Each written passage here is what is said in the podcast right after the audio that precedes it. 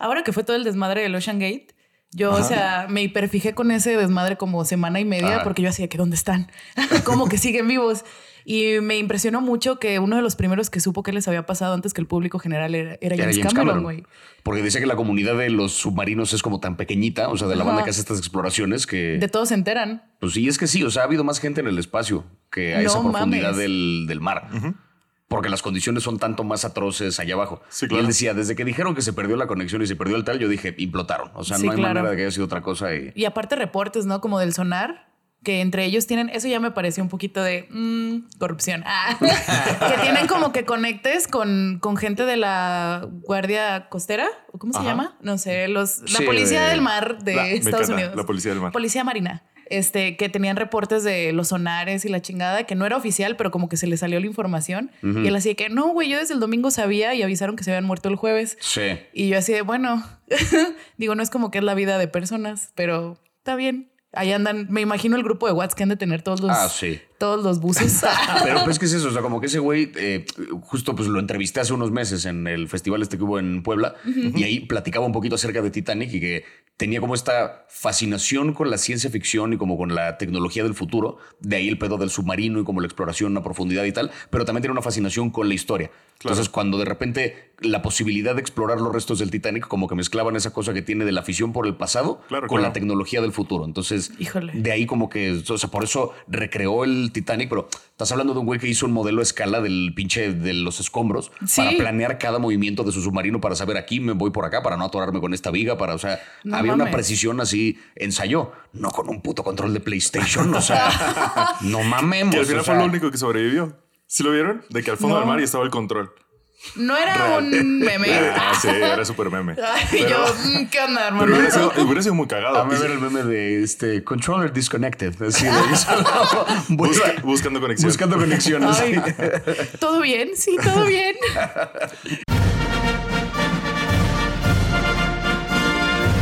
Desarmando el podcast. Con Betty. Hola, soy Armando Castañón y bienvenidos a Desarmando el Podcast con Betty. Hola, soy Betty Diosdado. Bienvenidos a un episodio más eh, y hoy tenemos un invitado muy, muy especial nuevamente, Javier Ibarreche. Eli, estoy de vuelta. Sí. Eh, ¿Cómo estás, Javier? Muy Cuéntanos. bien. Eh, feliz de estar aquí otra vez porque me pasé. La, la vez pasada recuerdo que me la pasé muy bien cotorreando de, Ay, de qué varias padre. cosas. Sí, de varias sí. cosas. Llega, llega. Qué chido, qué chido. Ha sido todo un año y medio para ti desde que te vimos. Eh, sí. ¿No han sido como 10? Según yo, Sí, ha pasado sí. más tiempo. Más o menos, más Sí. o menos. Qué chido. Mm, ¿Le quieres decir un poquito a la gente de lo que haces, lo que se viene para ti? Este, bueno, eh, ahora sí que así como aquí El Armando y Betty, pues hago también, hacemos contenido de películas y series y demás. Eh, pero sobre todo ahorita eh, lo que más estoy promoviendo pues es mi especial de comedia, que también hago comedia, hago stand-up eh, desde hace varios años, desde antes incluso de empezar a hacer TikTok. Y pues nada, el 9 de septiembre, no sé a qué día estamos hoy que está saliendo esto, pero independientemente No sé. de si estoy hablando en pasado o en presente o en futuro, el 9 de septiembre, a partir de ese día, está disponible en mi canal de YouTube mi especial de comedia titulado Literal. O sea, el título del especial que tiene que ver con un chiste que ya conocerán cuando lo vean. Y pues nada, ahora sí que para que, o sea, si por favor asómense para que me cancelen de de veras. Eso es lo que Yay. estoy buscando. Este, ya estoy harto de meterme en pedos por estupideces. O sea, envidio mucho a mis amigos comediantes que los cancelan por decir cosas cancelables de verdad. Eso está buenísimo. No, oigan, es que no me voló la cabeza la película, no mis huevos. Aquí se habla de cosas horribles. Entonces, para que vayan a cancelarme de de veras, por favor, asómense al especial. Fans de Sound of Freedom, si hay por aquí, les sugiero fuertemente que no lo vean. Este, Uf. no les va a gustar lo que tengo que decir en el show. Pero nada, asómense a mi especial, literal, 9 de septiembre y nada, así. Y es que a veces antoja que te cancelen, pero es Ah, cierto. sí. No, Mole- Armando tiene mucho. meses, güey. Años queriendo que lo cancelen. Buscando una cancelación. No, no tanto buscando. No te lo pero- recomiendo tanto. La verdad es que no está, no está tan divertido ya que te pasa así. No buscándolo, pero yo sé que de repente así les digo, oigan, yo sé que me pueden cancelar por esto, pero, ah, pero a veces hay cosas así que dices, esto está así y se puede volver así. Y dices, que, ok, esto está así, venga, Sí, nos aventamos sí, el tiro. sí, sí. Entonces, vayan a checarlo, está en YouTube, en tu canal, ¿no? En mi canal de YouTube, que pues este, el canal se llama Javier Ibarreche, igual que en todas mis redes. eh, y pues ahora sí que estará anclado hasta arriba. Es el video más largo que encuentren ahí, porque pues dura una hora el especial. Eh, y nada, vale de verdad mucho la pena. O sea, creo que ay, me estamos experimentando problemas Sí. técnicos. Mientras tanto, yo los voy a entretener. se me cayó el resuelven. micrófono. ¿Qué más les puedo contar de mi especial? A ver, pues digo chistes y este y hablo a veces de películas, pero a veces no y así. Eh, Oye, ¿ya viste Sound of Freedom? ya vi Sound of Freedom. ¿Y qué sí. tal? Me pareció una película eh, eh, predeciblemente mediocre. O sea, era lo que esperaba yo fuera. Sí, sí, sí.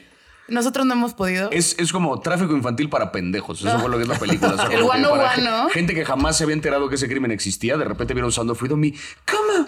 ¿El mundo es malo? Ese es básicamente lo que pasa con esa película. Igual es como para gringo blanco, ¿no? Que vive en su Sí, burbuja. también. Ah, claro. Ay, porque aparte la misión los manda Dios a rescatar a estos Wow. niños, porque por supuesto es una cosa. ¿Cómo? ¿Me estás diciendo que unos conservadores hicieron una película con connotaciones cristianas? Es una cosa. No, No, te voy a decir que, o sea, tiene. eh, entiendo un poquito el por qué despertó como este nivel de, de indignación, porque sí tiene un par de escenas que sí te revuelven el estómago bien cabrón. O sea, la secuencia con la. ¿Ya la vieron ustedes? ¿No? No, no. La secuencia con la que abre la película es, digamos, un como casting que le hacen unos morros, que es un casting que nosotros sabemos acaba en secuestro. O sea, uno de estos como protocolos donde Sí, sí, sí. una ex reina de belleza pues los convoca prometiéndoles la van a ser celebridades y van a ganar dinero y qué sé yo, pero pues se los lleva como este casting clandestino y los secuestra. Y en este casting los está, o sea, una morra a la que le pone como le pinta los labios y le desabotona no sé qué para que tenga como más escote. Y tú estás así de viendo estos morros que los tratan como modelos de una revista. O sea, te, te revuelve de verdad el estómago así feo. Dices, quiten esto, por favor. Partiendo de esa escena dices, claro que va a haber indignación, porque esto que estoy viendo es horrible. Si la película entera va para allá, Claro. ya entiendo por qué causó ese nivel de ruido. Uy. Pero el resto de la película es como un video moralino, o sea, donde como que los malos son muy de caricatura, los buenos son muy de caricatura. Claro. Y, y- y ese retrato caricaturesco, creo yo, no era necesario porque estás hablando de un tema tan cabrón que no hace falta que me digas explícitamente que el malo es así. O sea, el pedófilo que atrapa del principio es como el típico pervertido de caricaturas y de cara de Ned Flanders y pelo de peso pluma. O sea, es una cosa de no hace falta que me lo pongas así para que yo entienda que es un güey de la verga. Pues está viendo porno. O sea, ¿sabes? Claro, claro, No hace claro. falta que me lo dibujes así. Entonces la película cae mucho en eso de los malos, los traficantes son todos tatuados y con anillos de oro y gordos y bleh. es como, o sea, le quita como mucha complejidad a un tema que lo cierto es que parte del pedo es justo que no se complejiza, ¿no? Que no Claro. revisamos como los mil mecanismos que hay de Todo lo que está detrás. que hay detrás. Entonces es eso, como que la trama cae en eso simple. Y lo peor del caso es que en ningún momento denuncia a un culpable de nada. Mm. Yo hubiera pensado como, ah, bueno, esta es la película que dice que Hollywood está involucrado en... No. O sea, Tim Ballard va y agarra a estos culeros, los arresta, se acabó el problema. No, No, es no. El héroe americano. es- claro. Pero es un grupo específico, en ningún momento hay una denuncia. Yo dije, entonces, ¿de dónde salió tanta mamada de esta? Fue marketing. O sea, Es que fue... todo es una 100%. conspiración, todo es una Es correcto. conspiración. No, bueno, y como yo soy parte de la élite, por supuesto que hablo más de la película, pero Definitivamente. sí.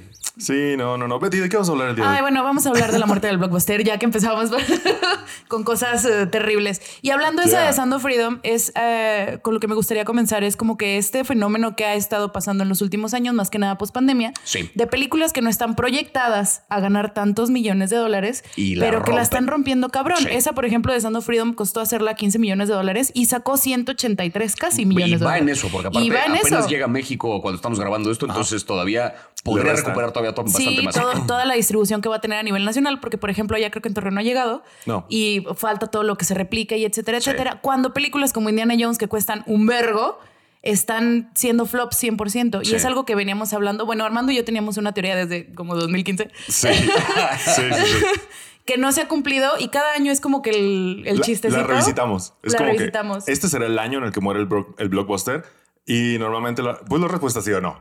Sí. Sí. Habíamos leído. Pero este año, digamos que ya, o sea, ya tuvo que ir al hospital varias veces, ¿no? Sí. O sea, Sí. no, no, se está muerto real. todavía, pero ya. Está recayendo. Ya Mira, tuvo que ir a checarse varias veces. Así El- es. Sí, sí, sí. Le dio una gripe muy fuerte. En 2015 leímos un artículo, leí yo, leí a Armando, no recuerdo, un artículo muy fuerte de... Vean todo lo que se viene en 2018, la secuela de Titanes del Pacífico, la- las mil películas de Marvel que todavía estrenaban, o sea... Sí, fue el año de Black Panther. si fue no el año de Black Panther y a principio de año, Black Panther salió que en febrero. Creo que sí. O sea, sí no, ¿no recuerdo salió en noviembre del año pasado? No, pero No, no, la primera, la Ah, la primera. primera. Junto con Deadpool. ya no me acuerdo. Bueno, pero bueno, No, no me acuerdo. mil y tantos millones. O sea, Sí, sí, le fue sí, sí. O sea, estamos hablando de, de un verano, digamos, que era cuando se estrenaban las películas de Blockbuster, que empezó en febrero y terminó en noviembre. Entonces, que empezaba cuando todavía hacía frío. que empezaba cuando todavía Y hacía terminó frío. cuando volvió a hacer frío. El verano no, o sea. Es no, un no. constructo social. Es una, está No en nosotros. Ajá, sí, el sí, sí. verdadero verano son todas las películas que se Es estrenaron. como, güey. esta, es como esta juguetería que ponen afuera del Chedraui de por Polanco, que, Sí, o sea, que según es para Navidad, pero dura- está seis Es meses Seis meses, o sea, ya es la mitad del año es Navidad ahí. Así. qué padre, ¿dónde está? Yo Ya- quiero ir. A ya ver, estar cuéntame poniendo, más. ¿no? Es Ya, ahorita, eh, estamos, no, ya, sí, ya, septiembre ya, durísimo, ya está la juguetería. Bueno, mi sí. versión de provincia es que en el. Walmart ponen cosas de Halloween en agosto, güey. Por Pero haz de cuenta que eso es. Entonces, esta publicación, que no recuerdo ahorita de qué medio la sacó, decía 2018 es el año que se muere el blockbuster. O sea, no es posible que este modelo de negocio siga, siga funcionando de esta manera. O sea, Sí. teníamos. Eh, DC todavía estaba como que respetable. Eh, Marvel estaba en su peak. Estábamos en las, en las películas previas a- al chingazo que fue Infinity War y. Bueno, Endgame. incluso Infinity Infinity, War War, fue 2018, salió en justo, sí, 2018. sí, sí. Y ese año entre Infinity War y Endgame era así como que no es posible que este modelo de negocio siga funcionando. Entonces, cada año que pasa después de 2018, nuestro desmadre, porque también, pues ya estamos grandes, ya el blockbuster, al menos a mí, que ya me, me hice un poquito más cínica, no me emociona como me emocionaba antes. Estoy contigo, sí, sí, sí. Entonces, cada año que pasa es, ya se va a morir, ya se va a morir, ya, ya es el día, ya es el año. Ya llegamos, papá. Ya, llegamos, ya papá. llegamos. Entonces llega pandemia, dijimos, este es el, por, por desgracia, o sea, con todo lo malo que pasó, Sí. este es el suceso que mata al blockbuster. Y no todavía, pero creo que estamos en las secuelas y lo que lo va a venir a rematar, creo, Es la huelga. Es la huelga. Son Yo- las huelgas. Yo creo incluso que Sí. la pandemia le dio poquito aire, ¿eh? porque fue como, ok, ya sa- el post pandemia fue, ya salga, ya podemos salir, quiero ver películas. Y yo digo, yo creo que le dio como un, un respiro más. Justo lo que hablábamos. Y, y por eso apenas estamos llegando a esta muerte anunciada, ojalá, apenas en 2023, cuando pudo haber sido en 2020. Sí, porque el 2019 todavía tuvo muy buenos números en cine. O sea, eh, incluso con un patrón, digamos, de estreno similar al que hubo este año, donde semana tras semana se estrenaron Sí. películas grandes. Aquí estuvieron demasiado pegadas porque se juntó lo que iba a salir en 2022 y 2021 Sí. con lo que salía este año. O sea, apretaron todos los estrenos y fue semana tras semana de Indiana Jones, La Sirenita, Rápido y Furioso, Una Guardianes de la. Galaxia. Fue una mamada. O sea, que era semana tras semana. ¿Las viste todas? Todas. Todas. Todas. Y la verdad es que ya, que- y cada vez que iba una, porque aparte era la premiere, el evento, lo que fuera, cada vez que llegaba uno era, ¿qué coño estoy haciendo? O sea, Claro. llegó un momento que incluso yo con mi contenido era como, llevo seis semanas hablando del estreno del momento, que francamente está mediocre. O sea, Está bien X. Ninguna de estas películas es así de, hoy, Guardianes de la Galaxia me gustó, pero después de eso como que... Rápido y Furioso me emocionó porque como que había medio vuelto al hype un poquito. A mí Sí. me gusta esa franquicia además. Ajá, pero, ajá. Pero fuera de eso, ninguna estaba a la altura. Pero digamos, en 2019 todavía hubo un patrón de estreno similar al de 2023, donde a lo mejor no cada semana, pero cada par de semanas estaba saliendo un estreno grande.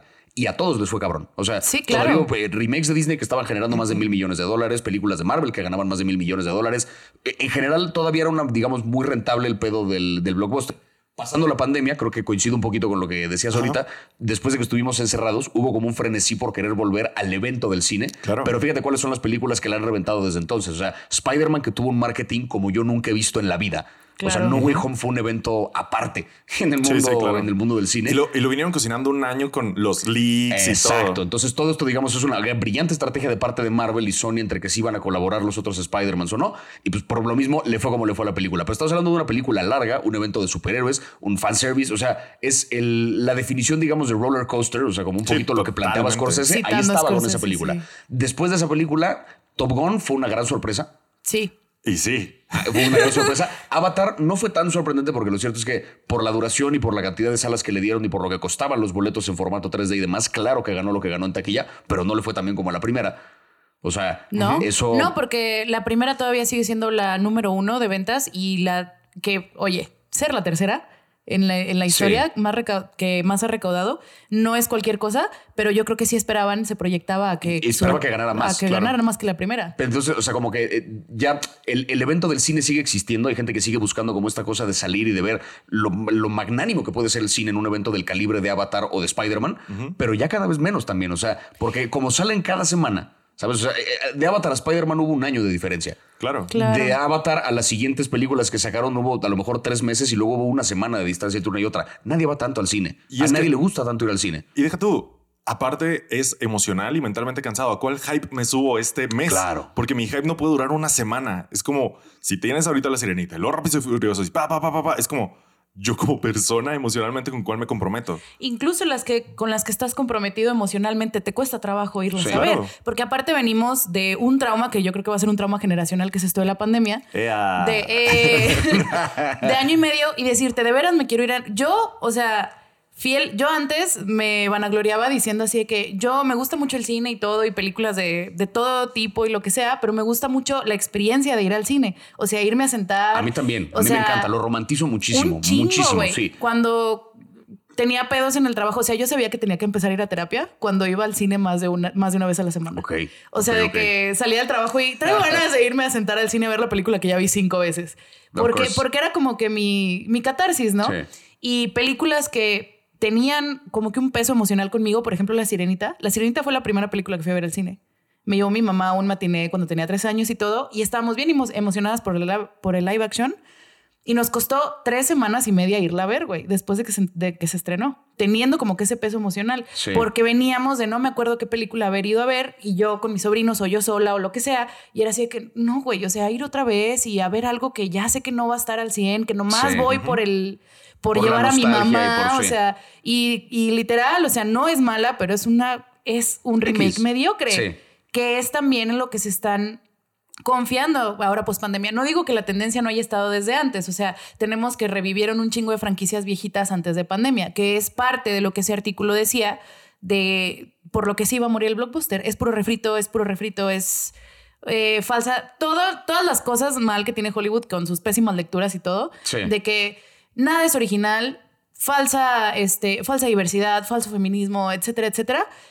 Pero ahora, con la opción que tenemos con año y medio que tuvimos de, bueno, también el cine se puede ver desde casa, ya eres Sí. mucho más selectivo con lo que vas a ver y cuesta más Y, y trabajo. lo cierto es que yo, o sea, la, la oferta más interesante que me he encontrado en cuanto a películas en los últimos dos años ha sido directo en plataforma. O Claro. sea, solito en el caso de Disney con sus películas que juegan con animación, por decirte, ¿qué sacan en el cine? Lightyear, que es como una especie de versión adaptada del personaje que ya conocíamos, pero que y X. Y fue una película decepcionante porque la trama ni se va, ni se compromete 100% con el sci-fi, ni se compromete 100% con ser infantil, quedó como en un lugar en medio. Nah.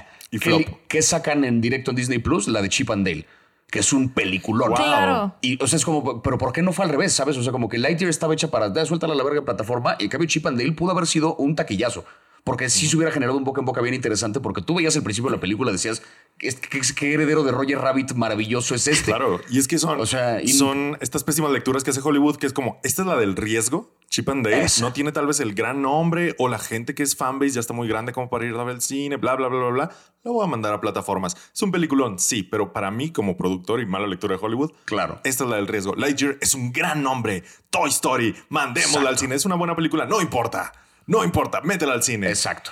Pero, pero el estándar es, al menos de esas decisiones, mientras recaude, mientras recupere. El Sí. pedo aquí es que ya no están recuperando. Sí, no. Porque también hay otra cosa que es los presupuestos están saliendo de control. También. Sí. Y yo no entiendo cómo, o sea, en estricta teoría, usar CGI para ciertas cosas es más barato que el efecto práctico.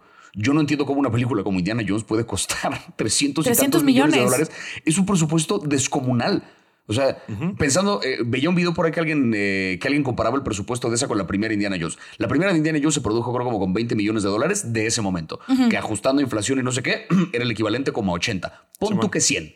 Pon tú que 100. Con 100 millones de dólares hoy en día podrías producir una película de fantástica calidad. Si tienes un buen guion, te vas a un par de exploraciones Claro. y tal, pero no, se gastan una millonada en hacer una escena de Harrison Ford viéndose joven para meternos esta nostalgia de verlo de nuevo y tal. A mí esa creo que fue la película que terminó como de matarme esta emoción por el blockbuster Claro. de este año. Qué terrible. Porque de plano me costó quedarme despierto durante la película. O sea, Indiana Jones de plano me dio una hueva como pocas cosas había visto. Yo no la acabé. Y aparte, No, y aparte soy muy partiendo de pésimas lecturas, creo yo eso que, eso que comentas de, del poner joven a Harrison Ford, etcétera, es respuesta directa de la película de Solo de Star Wars, Claro. Que es una muy buena película. Yo, a mí me gusta mucho, o sea, es ¿Qué? mediocre. A ver, ¿qué? Es un poquito mediocre en comparación a otras, pero viéndola fuera de la nostalgia con la que vemos todas las películas de Sí. Star Wars, es algo que trae algo más fresco. Trae propuesta. Trae propuesta que no lo ves en todos los, digo, no es Rogue One. Sí, no, no, O no. sea, no es Rogue One, pero tampoco es el episodio 9. güey. Tra- claro. Trae lo suyito, solo no siento que esté lograda. Trae lo suyo, pero todos los fans rancios de Star Wars es, ese no es Harrison Ford. ¿Qué pedo? Y el Sí. chavo le echó ganas y la película tuvo controversia y lo que quieras, pero saca el jale. El chavo que es el que sale en Oppenheimer, ¿no? Sí. Ajá. sí, sí, sí, y de sí. hecho también podría ser parte de la lectura del anterior de Indiana Jones. Claro. ¿Qué Acabo es? de decir el chavo que sale en Oppenheimer. Me sentí del carajo diciendo No, esa frase. espérate, de- el chavo que sale en no sé, Oppenheimer o sea, y me yo. sentí de repente me sentí de 100 años. Yo así, del chavo que sale en Este Oppenheimer. jovencito. Güey, pero espérate, este aparte Me no acabo, hay, de, me, acabo de, se acaba de morir un pedazo de mi ser así. no hay un delimitador más general Ajá, que el chavo, el chavo blanco que sale en Oppenheimer. Todos los chavos blancos de Hollywood salen en Oppenheimer, güey. Claro, el chavo que sale en Oppenheimer y yo, todos están en Oppenheimer. Sí, Sí. Todo Hollywood está en Oppenheimer. La mitad de Hollywood La estaba ahí. sí. de ahí. Nosotros, yo a Oppenheimer fui así como que casi a ciegas, porque no le traía casi ganas. Ajá. Este, y estábamos y no miré el cast antes ni nada, y salía alguien y yo, no mames, Josh Peck. ¡uh! Sí. Era una sorpresa los cambios que hacían. Sí. Y también Alden Ehrenreich salió y yo, mira, no mames. Qué La- bueno que, qué bueno que solo el- no le mató la carrera, Y el güey. cameo de Truman también que fue como de, ah, caray. así este de que, la- de que la cantidad de gente que revivió para la película fue así como que, Sí, wow. Sí, sí, sí. A bueno. Rami Malek también de repente que ese güey... Rami Malek, qué risa. Todo un tema. Ah, Todo un tema. Pero desapareció él durante de Hollywood. O sea, Sí. como que Sí, después sí, de... sí, dijo, me voy a tomar una pausita. Vacaciones. Y voy a regresar en un cameo en Oppenheimer. Ajá. Un cameo Tiene que. tres líneas, ¿no? Algo así. Están las, las primeras dos, dos escenas donde sale Rami, no dice nada, pero la cámara está como que en él, Sí. fija en él y yo. Porque es como... ese güey ¿se va a venir a acuerdan- ¿Se voltear. acuerdan que él tiene un Oscar? Ajá, así. Nosotros al principio eso dijimos, ¿solo lo hizo porque es Rami Malek o de verdad va a tener una participación en la película? Y luego ya después nos respondió, pero sí fue así como que, oye. Pues y yo, eso- mira, mira dónde te lleva un Oscar, güey, a mejor Ahí- actor. Ahí hay una cosa, o sea, el, el fenómeno de Barbie y Oppenheimer, más allá del fenómeno del marketing y la respuesta de, digamos, de la crítica ante las películas, en cuanto a blockbusters, o sea, como, como fenómeno, digamos, taquillero dentro de esta muerte del blockbuster, sí son casos peculiares porque después de que, o sea, Indiana Jones fracasa, Rápido y Furioso fracasa, eh, fracasa Marvel, fracasa, o sea, las franquicias ya establecidas de productos que, que ya conocíamos y que son refritos y refritos y refritos, que es lo que Hollywood cree que funciona y por eso les meten tanta lana pensando en recuperar tanta más, fracasaron. Y de repente películas que se perciben como originales, que son el caso de Oppenheimer y de Barbie, les va cabrón. Ahí un poco la pregunta es un qué tan originales son realmente. Exactamente. No en cuanto a su guion, no en cuanto al craft, digamos, con el que hicieron las películas, sino en cuanto a propiedad intelectual y en cuanto a los personajes de quienes cuentan la historia. Estamos hablando de un drama biográfico, que sí es un caso muy inusual que un drama biográfico clasificación C le vaya tan bien en taquilla como le fue a Oppenheimer. Porque es una peli de tres horas y es Nolan y Sí. ciencia y whatever. Hay desnudos frontales, güey. O sea, es, una, es una película que tenía todo para que le fuera muy mal en taquilla, va en 800 y algo millones de dólares. O sea, le está yendo muy cabrón. Y Barbie, que era un caso que se esperaba que le fuera bien, pero yo no creo que Warner dimensionara lo bien que le iba a la Sí, película, no, no, porque no. ya superó a Harry Potter la última parte. O sea, ya es la película más taquillera que ha tenido, que ha tenido Warner. O de las más así como en la historia, por lo menos en los últimos 10 años. Entonces, pero Barbie es una propiedad intelectual preestablecida también. O sea, ya había todo un público. Ya que hubo una teni- fanbase. ya había un público que tenía una opinión directa sobre Barbie, ya fuera que consumían el producto cuando eran más pequeños o ya fuera que tenían como una opinión fuerte en contra del producto Sí, por sí, como sí. cuestiones políticas, pero ya había una noción de qué pedo con Barbie. Y llegaban un poco a validar esa noción o a rectificarla o a corregirla, pero ya había una opinión preestablecida. Con Oppenheimer un poco lo mismo, porque con la controversia que se arma alrededor de que el elenco entero son vatos blancos y que la poca representación que Nolan en general le da a los personajes femeninos en sus películas.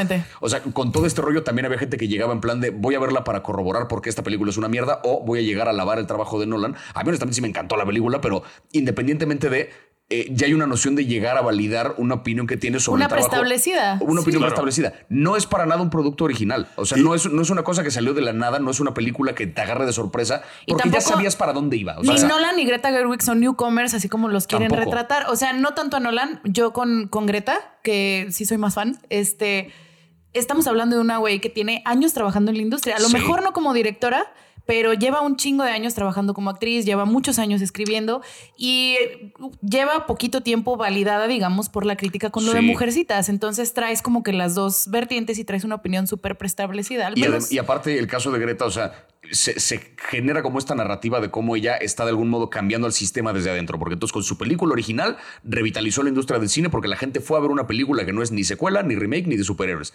Sí, pero ¿qué tanto ella está cambiando el sistema desde adentro? ¿Qué tanto Warner y Mattel le están absorbiendo a ella para beneficiarse ellos en el sistema ya establecido? Claro. O Que sea- yo, ah, tomando lo que decías antes, ahorita el blockbuster se basa. Tú vas a ver un blockbuster basado en expectativas. Vas a cumplir Sí. expectativas o que Eh, no te las sí. cumplas. Exactamente. O sea, no vas a que te sorprenda, no vas a descubrir algo nuevo, no vas al cine de que ¿cuál se ve como chida? Nadie, ya nadie hace eso. Se perdió y Hollywood lo sabe. Por eso la pregunta, la- el cuestionamiento que yo traía a la mesa para este episodio, que pensó lanzarlo más tarde, pero bueno, es ya estamos aquí. la pero bueno, conversación. ya estamos aquí, ya llegó aquí. Hagámoslo. Este, en nuestros años de decepción que no se ha muerto el blockbuster, mi aprendizaje ha sido que el blockbuster no se crea. ¿Quieres, ¿quieres agüita? No, me quedé viendo el vaso porque tengo unos idénticos en mi casa. Este, apenas me di cuenta. Ya soy ese güey. Así, ay, yo también tengo, este- yo también tengo esta vajilla y el chavo de solo. Vale, verga. Estoy, ¿En qué me estoy convirtiendo? Perdón, continúa no te con tú. preocupes. Este, yo, le- mi aprendizaje en estos años de decepción en que no llegue la muerte del blockbuster es que el blockbuster no se muere, solo se transforma. Entonces, Ay. lo que viene, lo que viene para mí es que nuevos aprendizajes, aprendizajes entre comillas para Hollywood, lo que viene es la propiedad intelectual. Estamos de acuerdo, ¿no? Sí. Se van los superhéroes, se van como este. No diría que roller coaster, porque la, la manera en que funciona Barbie, Barbie también fue un poco así. Mario Bros. también fue un poco así. Sí. Pero yo creo que lo que vienen son las propiedades intelectuales. ¿Será que el blockbuster, en vez de morir, va a tomar un nuevo aire a base de las propiedades intelectuales o ya la experiencia va a cambiar? Porque siento que hay dos, dos factores muy importantes para que el blockbuster exista. Uno es obviamente el material, que en este caso sería superhéroes o acción o en algún momento fue Juguetes, espías, bla, bla, bla, bla, bla, vaqueros, no sé, ha tenido como sus eras, ¿no? Y lo que se viene a la propiedad intelectual. Y la otra es el hábito de consumo y todo como el negocio. Que ya nada más haya como tres estudios importantes, que todos sus estrenos los tengan que atiborrar un chingo, pero cada semana porque no se pueden competir tanto, porque es mi mismo dinero peleando contra mi mismo dinero. Entonces, por una parte es como la propiedad intelectual, que es lo que viene, es como el siguiente respiro del blockbuster, pero el mercado y la industria va a permitir que eso tome, tome respiro. Es como cómo contraponemos estas dos tendencias, tanto de consumo como, bueno, de demanda como de oferta, para que sí muera o no muera.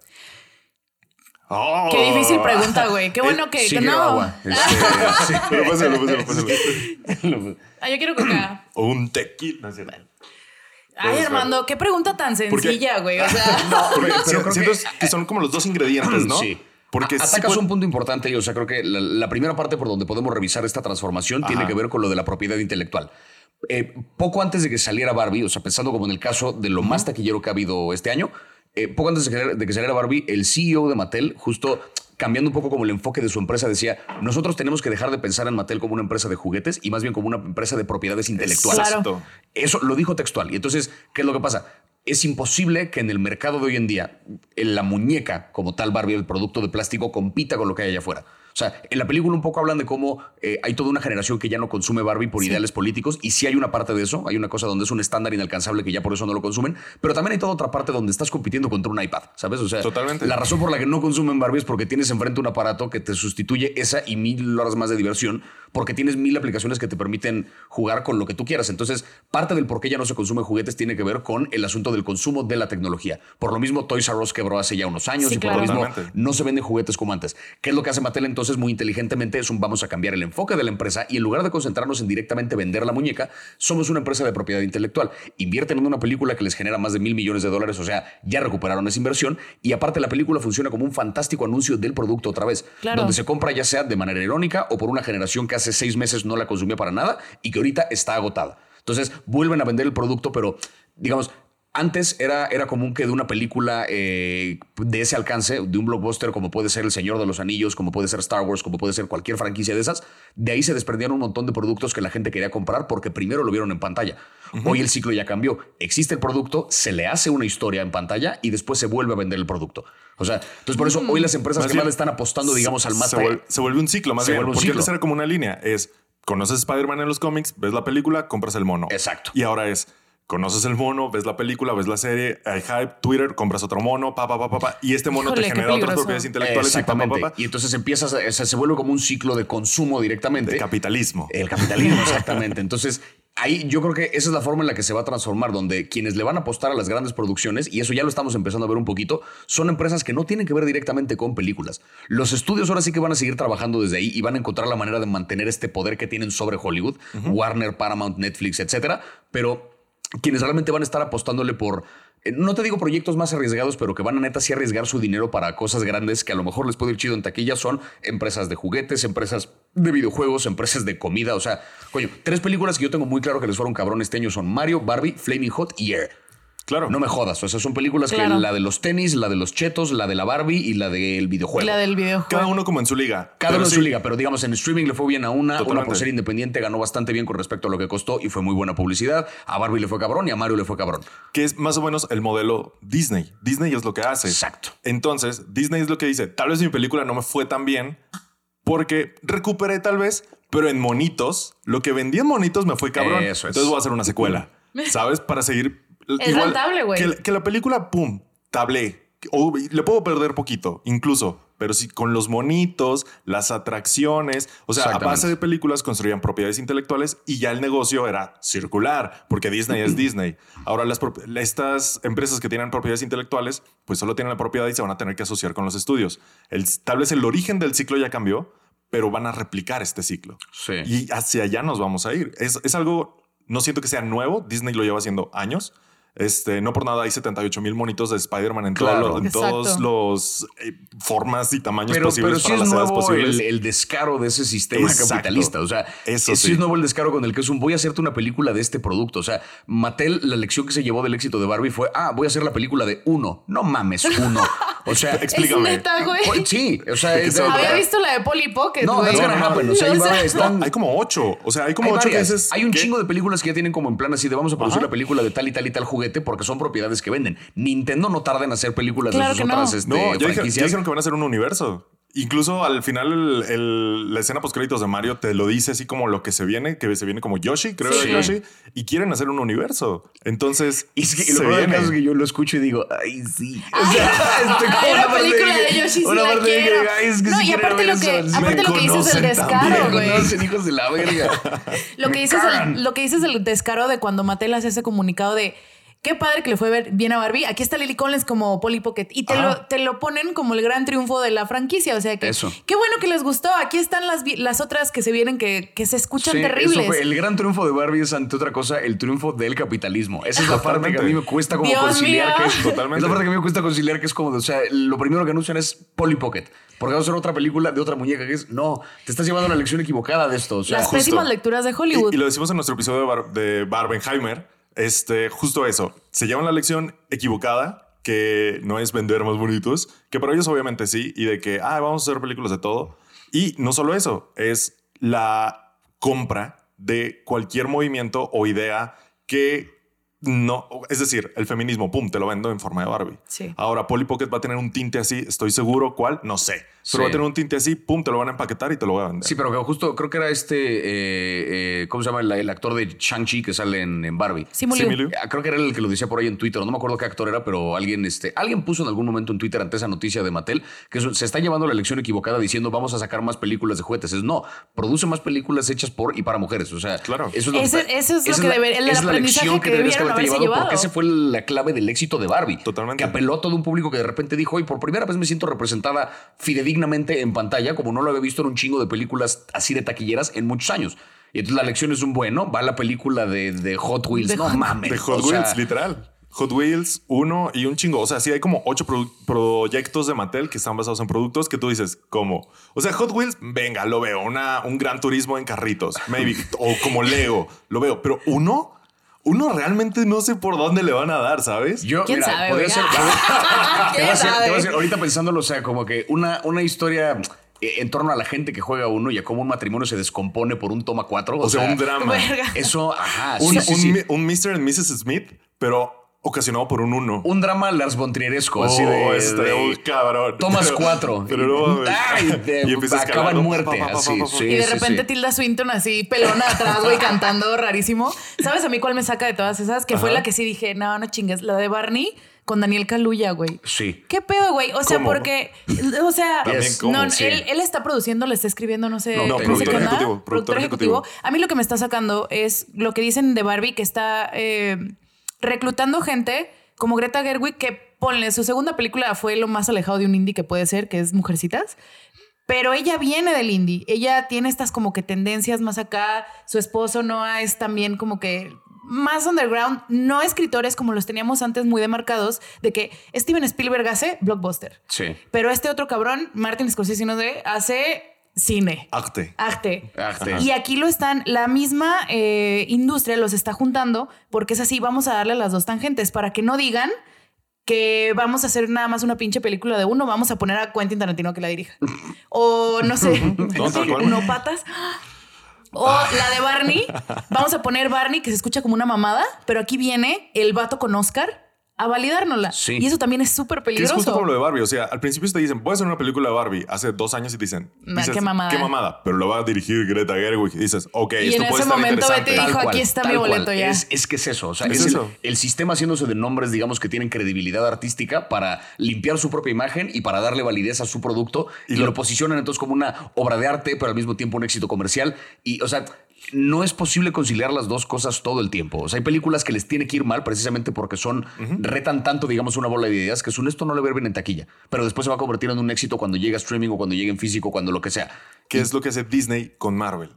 Hace sus películas, agarran un director como de autor, Taika Waititi, y que te entreguen algo que funcione. Sí. Bueno o malo, no sé, pero que me funcione. Sí. Y siento que es, es tomar toda esta fórmula de Disney y tronarla con otras propiedades intelectuales que no son de Disney. Más bien, siento que Disney ya lo tenía muy, muy, muy bien hecho y los demás están sumando al juego. Porque ya, entendieron que así es una forma de, constru- de sacar lana. Porque entonces Disney, o sea, lo que de donde más genera Disney es de sus parques y de los juguetes Claro. que Sí, vende, sí, claro. no de sus películas. Entonces, si de repente un estudio que no tiene eso quiere generar ese nivel de dinero, pues me hago de una propiedad intelectual que me permita vender esa cantidad de juguetes y quizá dentro de un rato, quién sabe, un parque.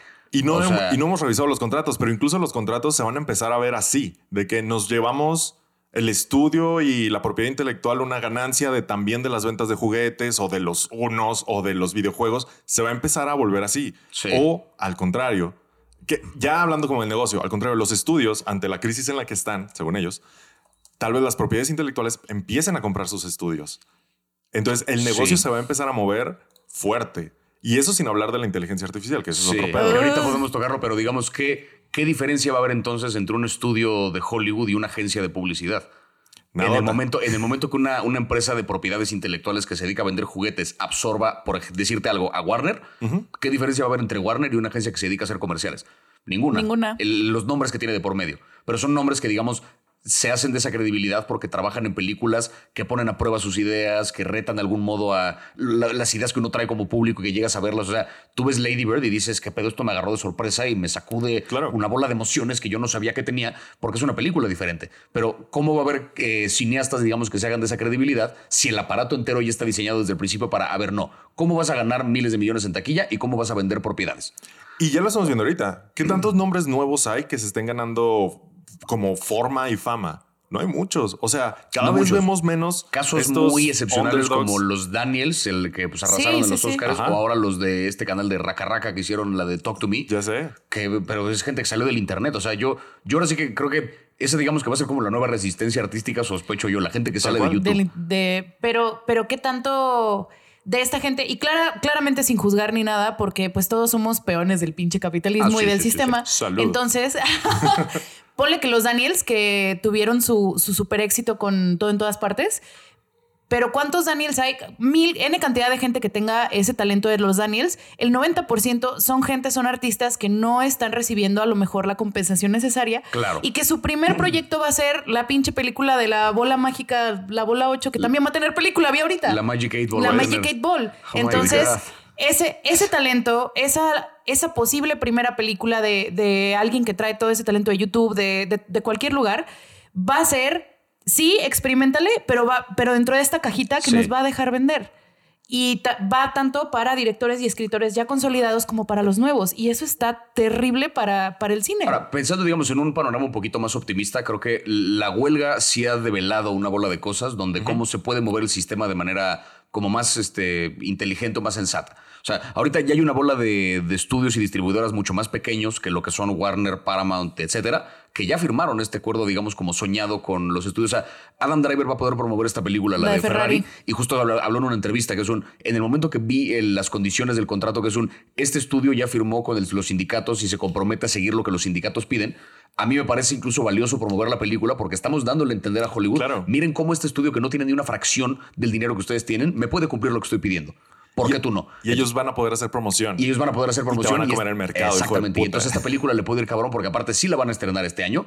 Todas las películas que se están recorriendo para el próximo, para el próximo año que hubieran Sí. llegado a los Oscars, pues van a entrar hasta el año que viene. Entonces, las películas que salgan en este periodo de A24 y de estudios más pequeños son las que se van a colar en los Oscars. Sí, sí, Vamos sí. a ver unos. Los Oscars de 2024 van a estar. Yo, o sea, estoy lanzando así como mi apuesta de que la mitad de los nominados van a ser de A24.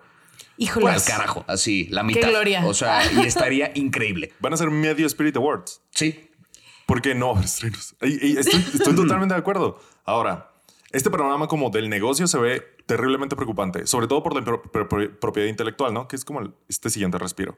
Ahora, ¿creen que con toda esta tiborración, como teniendo la, la otra arista lo- de lo que les proponía, el mercado nos va a dar como para que el blockbuster exista? Digamos, si la tirada de Hollywood para que el blockbuster es- siga siendo, es la propiedad intelectual, que hacia allá va. Eh, el mercado nos va a dar. O sea, hay tres, cuatro estudios grandes, de verdad. Muchos estudios pequeños. Los, los estudios pequeños son más listos, de que ten- tengo pocas fichas, fichas y las acomodo. Pero es que tienen muchísimo más que perder, güey. Claro. Sí. Y los grandes tienen un chingo de fichas y es como que, verga, ¿cómo las acomodo? ¿Creen que el mercado dé para que el blockbuster exista? Porque si se va a morir el blockbuster, no es por, por hartazgo de la gente. Que es a lo que al menos yo le apostaba, güey. Que el público iba a responder a la sobreestimulación de todas estas Sí. películas de Marvel, todas estas películas de DC. Y no, justo lo que decías al principio. La película de, no sé, Flash, que fue un flop, la, mu- un chingo de gente que la fue a ver fue, ¿de veras está tan mala? O sea, sí la voy a, sí Sí. la voy a odiar tanto. Y Sí. así hay N. O sea, la gente, a pesar de que ¿Qué? sabe que se la va a pasar horrible, va y compra y va y le, le suma. Ahí el asunto va a ser que siga existiendo, digamos, la infraestructura, o sea, ya hablando en términos logísticos, para poder ir a ver estas películas. Porque de pronto, si los cines viven de la cantidad de gente que va a ver las películas y de pronto hay una crisis donde la gente no está yendo al cine a ver películas, va a haber como, digamos, menor oferta de teatros.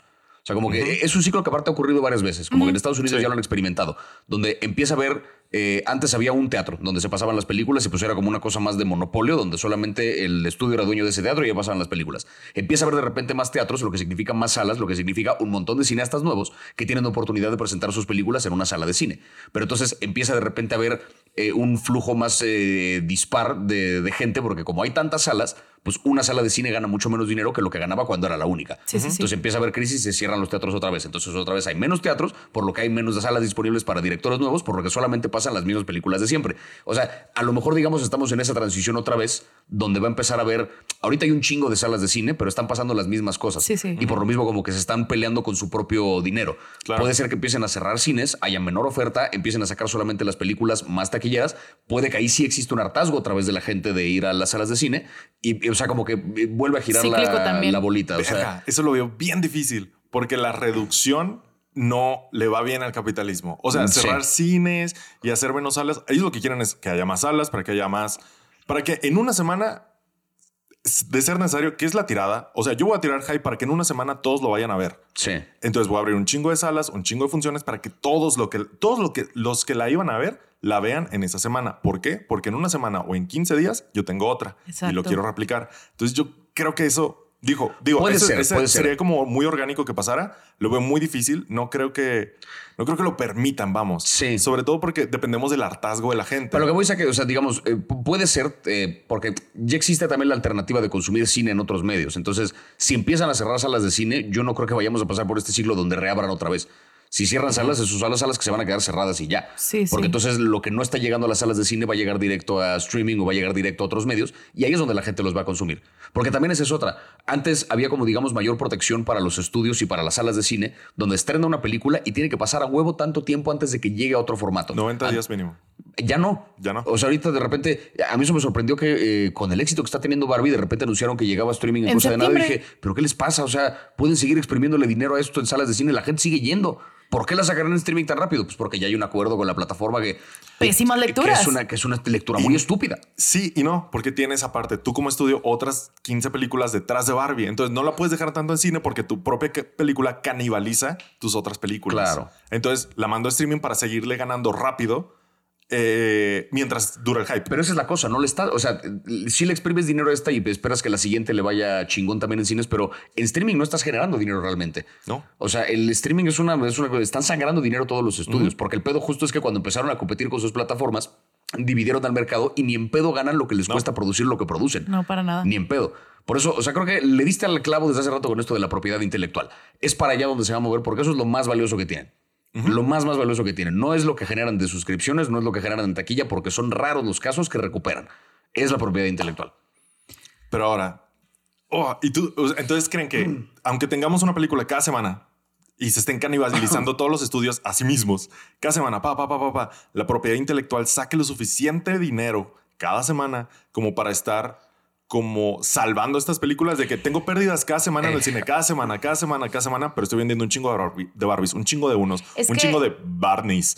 Este, no sé, ¿sabes? Botargas de ¿Creen que nos Barney. alcance? Es- yo creo que si viene la muerte del blockbuster es por ahí. La, canal, la cana- eh, Canibalización. Canibalización, exacto. Creo que también tienen una. Pero no sé si sea suficiente. Eh, no sé qué tanto vaya a impactar a futuro, pero algo que vi mucho con eh, No Way Home, con este, ¿cuál dijeron ahorita? Ah, Mario Bros. y con Barbie, es que también a lo que le están tirando es todo lo contrario, creo yo, a lo que generaban los blockbusters antes, que era, ibas al cine, te dejabas sorprender, digamos, hasta cierto punto por la película y tu hype llegaba después. El boca a boca de todos vayan a verla, todos vayan, eh, todos háganlo, vamos a esperar a que salga en DVD, vamos a esperar a que salga en streaming. Y ahora el proceso es al revés.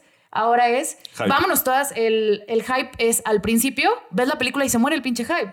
Bueno, Ya la vi, ya hasta cumplí cierto dos, punto. tres Ajá. días y vamos. Es, Ya fui de rosa con todas mis amigas a ver Barbie. Ya vi Barbie, tengo opiniones. Adiós, ya a ver a lo que sigue. Ya me fui vestido de la princesa de Peach a ver Mario Bros. Pero el hype es antes, Sí, sí, sí. no después. Y eso no sé qué tanto va a impactar en el hartazgo, bueno, en la canibalización de los blockbusters y en la experiencia de ir al cine, porque esas son experiencias que solo puedes tener en sala. Ponle tres películas en un año, es muy poquito, pero es una experiencia que solamente puedes Sí, tener ¿Quién comunal. sabe cuántas llevamos este año? Bueno, así de esas que tengan. Mira, yo. Ese vi- nivel de hype, yo creo que, o sea, lo recuerdo con Mario y lo tengo presente con Barbie. y Barbie. Fuera de eso, ni- o sea, ninguna de las otras generó ese nivel de hype. Había gente emocionada, sí, por sus franquicias particulares y demás, pero. Sí, eh, pero algo más universal. Un, un fenómeno que de repente todo el mundo estuviera. O sea, con Mario todavía un poquito hubo un efecto post que tuvo que ver con la Sí. canción de Pitches. Ah, claro. Porque Sí, había, sí, sí. había una cosa donde había alta expectativa por la película, porque era ver, o sea, el sueño de cualquier gamer que pues era ver de este personaje en una historia en pantalla. Pero una vez que ibas a ver la película, había como un güey, la escena de Jack Black, que vela.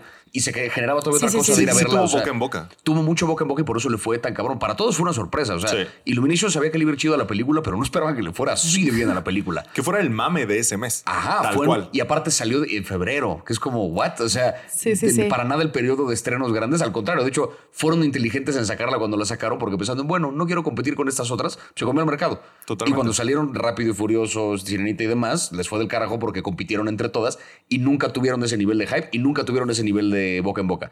Pero con Barbie sí fue mucho del hype que hubo desde antes, porque llevan un año de marketing con Sí, sí. trailers brillantes que anunciaban la película, el evento cinematográfico. Entonces ya había una expectativa gigantesca por cumplir desde antes. Esa es la parte que creo que sí eh, le va a dar en la madre porque, eh, ¿cómo decirlo? Lo que decías, no hay suficiente energía emocional para emocionarnos tanto con cada película que sale. Así es. Y la otra, dependes de una película extraordinaria que cumple esa expectativa imposible que pusiste. Es. Barbie para mucha gente la cumplió. Pero ¿cuántas películas va a haber que estén a la altura del hype que solitas pusieron? Spider-Man un poco lo logró también porque había tanto mame acerca de si iban a salir o no y terminaron sí saliendo y qué emocionante. Pero hay un montón de películas con las que se trata de generar ese nivel de hype, pero pues no llega. Cuando ves la película, se cae.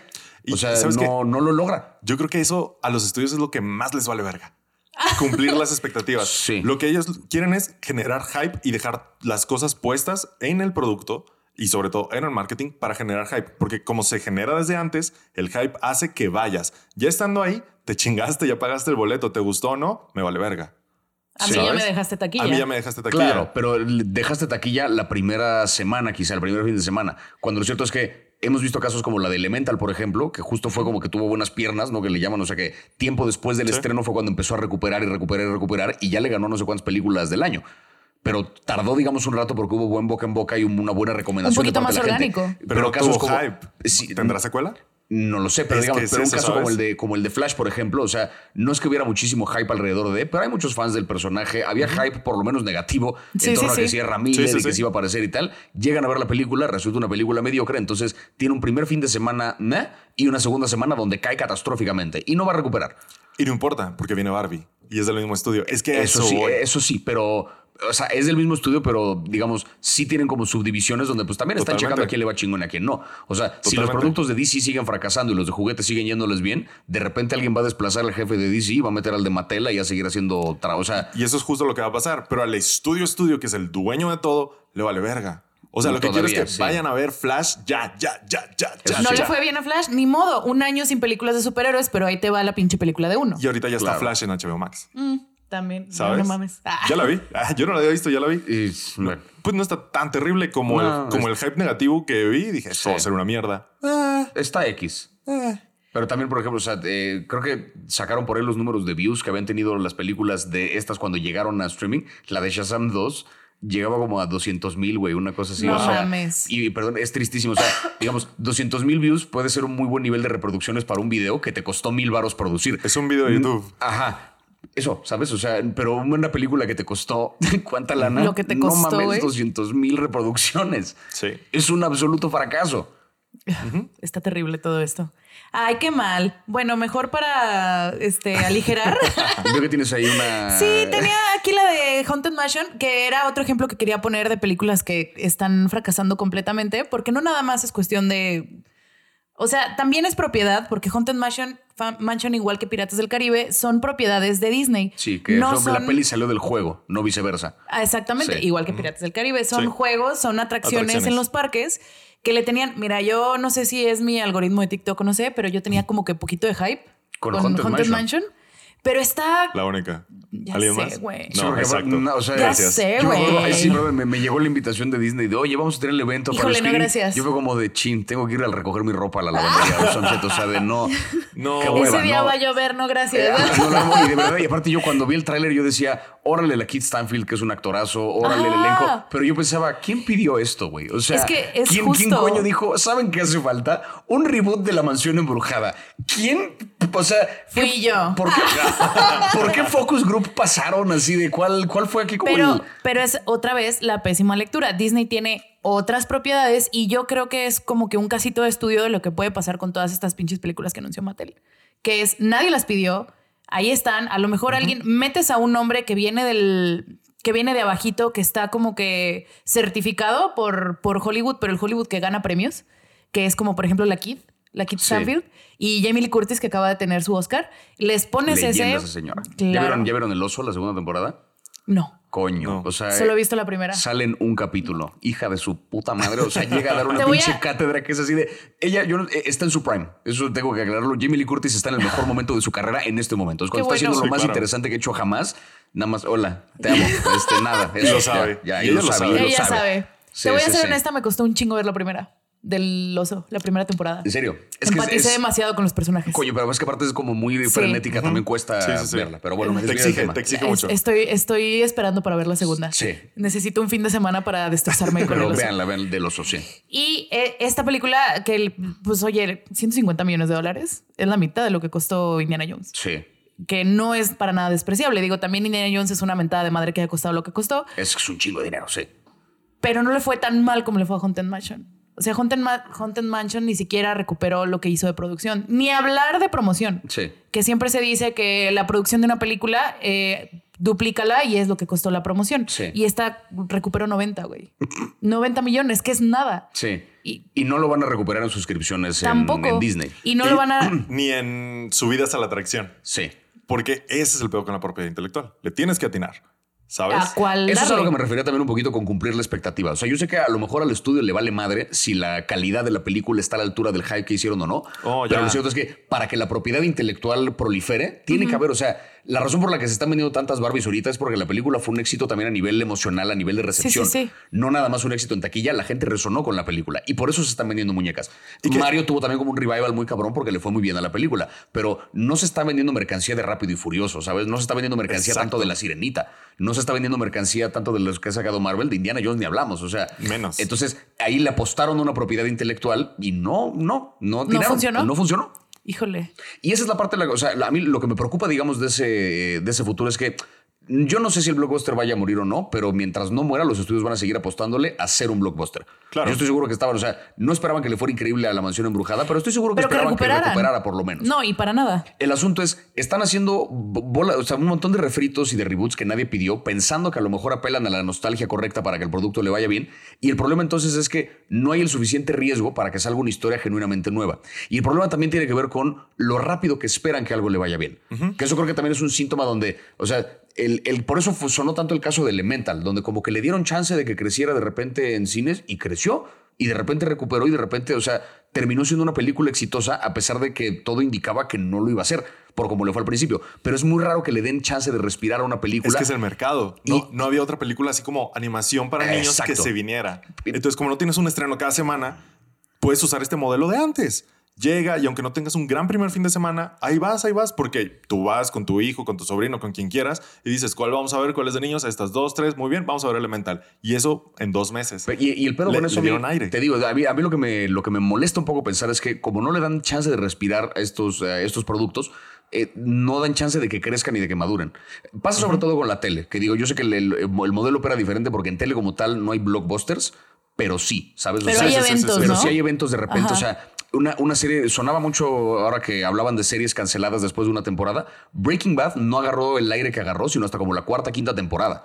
Yo me acuerdo que yo vi la serie completa, o sea, yo empecé a verla cuando recién salió, pero vi la primera temporada, como que me perdí un par de capítulos, la abandoné, y cuando salió la quinta temporada ya me la aventé completa porque había un hype muy cabrón de, güey, es la mejor serie de la historia.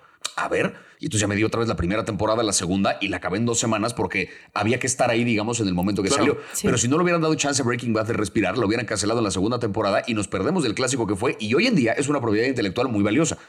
Porque ya creció. O sea, Brian Cranston hizo mucho su carrera a partir de eso. Deja tu Malcolm, que ya lo tenía. Sí. Y este Aaron Paul lo mismo. Bob Odenkirk lo mismo. Y todavía tuvo Better Call Saul, que fue todo otro monumento. O sea, pero hoy en día si, si ve- se vende mercancía en torno a Breaking Bad. ¿Sabes? Una serie de la Sí, que aparte sí. no esperarías que hubiera mercancía porque no tiene, no tiene nada de juguete digamos, pero y sin embargo hay productos y playeras y cosas que se venden en torno a la serie porque le dieron chance de respirar.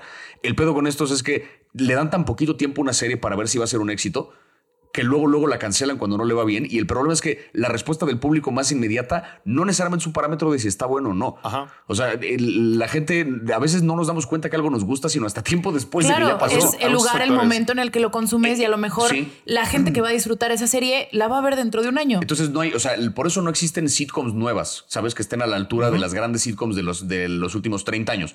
Porque una sitcom nunca es la primera temporada su mejor temporada. No, claro que no. Siempre la mejor suele ser como la tercera o la cuatro. Cuando ya tienes chistes recurrentes, ya tienes estos gags, ta, ta, Pero ta, tú estás ta, hablando de un estudio tu- que tu se rifó olor. a producir por lo menos dos temporadas que no fueron exitosas.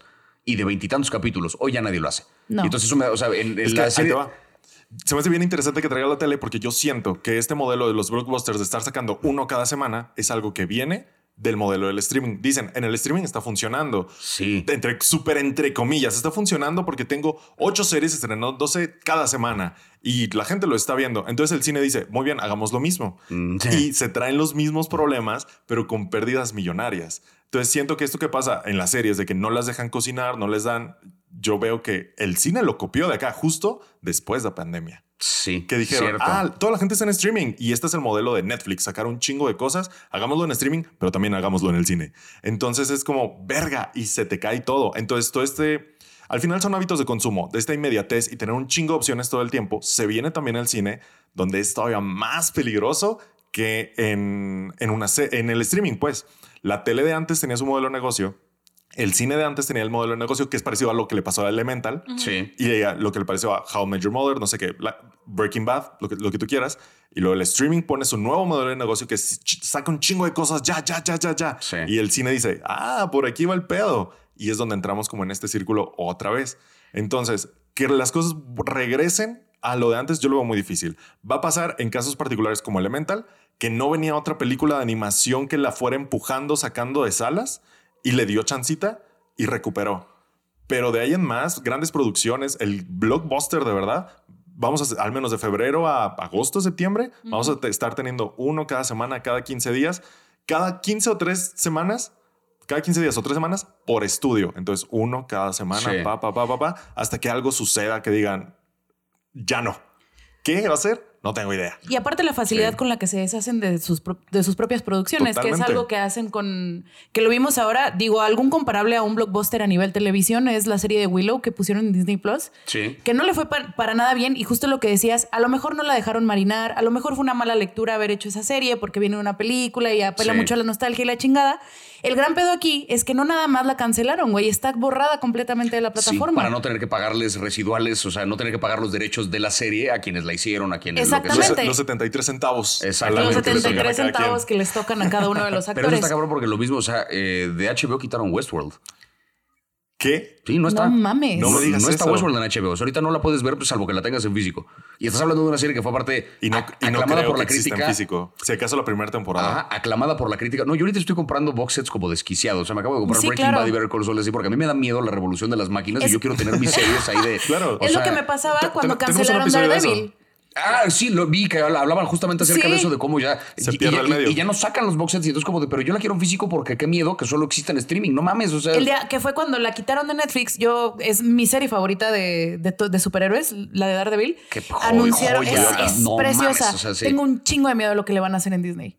Tengo un Sí. chingo de miedo porque ya juntaron a Vincent Donofrio y a Charlie y los van a, van a, van a hacer otra vez sus papeles. Y dije yo, no, no, güey, no. Y va a pasar lo que, lo que les comentaba que a lo mejor pasaba con, con Barney de Daniel Kaluuya. Sí. O sea, están reclutando al nombre y quién sabe cuánto pinche dinero les dieron. Pero para darle validez a un producto que estoy, mira, a lo mejor la estoy juzgando desde antes, que a lo mejor va a ser mediocre. Sí, es como esto de que. Con cuando- suerte. Con suerte va a ser mediocre. Voy a llorar. Es como este meme de los, de los Simpsons, ¿no? De hola, soy Tom Hanks. El gobierno me contrató para darle credibilidad a este. A- a este producto. Sí, eso es. es. eso, tal cual. O sea. es eso. Y es con todo, ¿eh? Es Kaluuya, es Greta Gerwig, es todos. Exacto. Sí. Y, y Daredevil no la encuentras completa en boxer. No. Nada más la primera y segunda Pero temporada. te digo, y lo mismo, o sea, y el caso de Westworld a mí me llamó la atención porque es una serie que, te digo, fue aclamada por la crítica, tenía su sólida base de, de fans, porque aparte, o sea, sobre todo la primera temporada es, No. es una cosa como pocas series han escrito en la historia. Y ahorita ya no existe, y aparte es una serie que tiene que ver justo con inteligencia artificial y con Mm. máquinas y con tal. O sea, me, me llama la atención que justo esa serie desaparezca, porque pues la gran lección que nos deja es en cualquier momento la quitan para no tener que pagarle al creador de la serie los centavos que le tocan por tenerla en plataforma. Porque y a aparte algo tan elemental para lo que es HBO ahorita. Además, O Que, sea, que es ver todas las grandes series de HBO. Yo, según recuerdo, la primera vez que contraté, empecé con HBO por Westworld. Ajá. Dije, ah, ya es hora de ver Westworld. Y no me digas que la quitaron. Me, me dolió mi corazón, no sabía. yo también la saqué por Westworld. Acabo de caer en cuenta, sí. En algún momento fue como de quiero verla. Yo creo que fue como en pandemia, algo Ajá. así. Y dije, Yo Sí, saqué sacaste venga. HBO Max. Había sacado yo HBO Go, a Go, través de sí, Prime. A través Ya, de ya, ya. Prime Video, pero sí, del mismo pedo. y o sea, fue para por ver Westworld. Westworld. Sí. Y me, me duele ahorita en el corazón, ¿sabes? Y entonces si me dices que en dos años van a quitar Succession o en cuatro años la que está ahorita o así, es como, güey, ¿por? Ajá. ¿Qué, qué valor le estás dejando a tu gran banco de series y a mi suscripción de HBO Porque aparte esa es la otra, o sea, piensa que a lo mejor Westworld fue en su momento aclamada por la crítica y fue una serie popular, o sea, para nada despreciable, digamos, el, el hype que se generó alrededor, pero pon tú que no fuera el éxito del calibre que tuvo Breaking Bad. O sea, no fue el fenómeno mundial que fue. Pero tú que sabes que a lo mejor dentro de cinco años, existiendo una tecnología similar a la que habla la serie a nivel ciencia ficción, sale en la vida real. Y de repente la gente revisita Westworld. Y de repente se convierte en un fenómeno otra vez. Y de repente HBO tiene en sus manos la propiedad intelectual más valiosa porque en un momento, años después de que salió, se vuelve más pertinente que nunca. Te la dejo peor. HBO, bueno, Warner saca un parque temático muy a la Westworld ya cuando esté la tecnología ejemplo, y haces toda la propiedad intelectual alrededor. Wow, me dio así como chis, Qué güey, qué miedo. Por ejemplo, güey. ¿Pero te Entonces, imaginas? Y de repente esa serie se vuelve valiosísima y ya no está. ¿Sabes? Pero la O sea, pondrías. La pondrían en ese momento Pero- otra vez, pero no es lo mismo que, que si la dejas que exista ahí, porque a lo mejor alguien se la topa un día y le empieza a ver, ¿sabes? O sea, Se vuelven de culto. Esa es la West- cosa. Westworld es más Estás culto, eliminando la posibilidad de que haya series y películas de, De de culto. culto. O sea, no la eliminas porque va. Siento yo una enamorada del cine. siento que el fenómeno del culto siempre va a existir mientras Ajá. haya gente que le guste. Pero eh, de Bien. 100 personas va a haber dos, güey, Sí, claro. que van a descubrir esa Porque película. cada vez, si la, si la oportunidad de tener los materiales para verlos cada vez era más, porque digamos en los 80s ver algo de y que algo se formara el culto tomara, tomaba años, Años. porque batallabas mucho para conseguirlo. Ahora en nuestras generaciones no era tanto porque todo estaba en internet. Si lo empiezas a quitar, reduces otra vez la oportunidad de culto. Que HBO es eso. O sea, son muchas series muy buenas Sí. que tal vez en su momento no fueron el hype del mes, porque es HBO y es cable y es como oportunidad cerrada, no tanta, no tanta gente la ve, pero que en el boca a boca sigues viendo tiempo después. Yo vi Los Sopranos no hace mucho, ¿sabes? Lo mismo. No, Super Cero me tocó en, en su tiempo. Game of Thrones, yo entré en la tercera. O sea, todas. Es muy rara la serie de HBO que agarras, ¿sabes? Desde el Sí. principio. Es muy rara. Entonces, aparte, se me hace una terrible idea de negocios. Ha de, ha de haber algo bien turbio detrás de eso de Westworld. Sí. Más Híjole. allá que las regalías. La verdad, yo siento que es algo mucho más turbio. Puede ser, porque también digo, estamos hablando de una empresa que entre la fusión que tuvieron con Discovery y van cambio, cambio, cambio de plataforma, o sea, los- las propiedades justamente de Warner particularmente, y esto, o sea, estuvo cagado en, el, en, en mi show que tuve en el Metropolitan. Más allá del especial que ya grabé, este, hay, hay- hay un, hay un par de chistes en ese especial que tienen que ver como con propiedades de Warner. O sea, tengo un par de un chiste que tiene que ver con DC, qué sé yo. Pero en el show que di en vivo le agregué un par de chistes nuevos que van como para mi siguiente show que tenían que ver con otras propiedades que me di cuenta una vez que hice el show que todo era de Warner. O sea, Sí. que me Claro. yo de Harry Potter y de DC y de no sé cuánta madre más.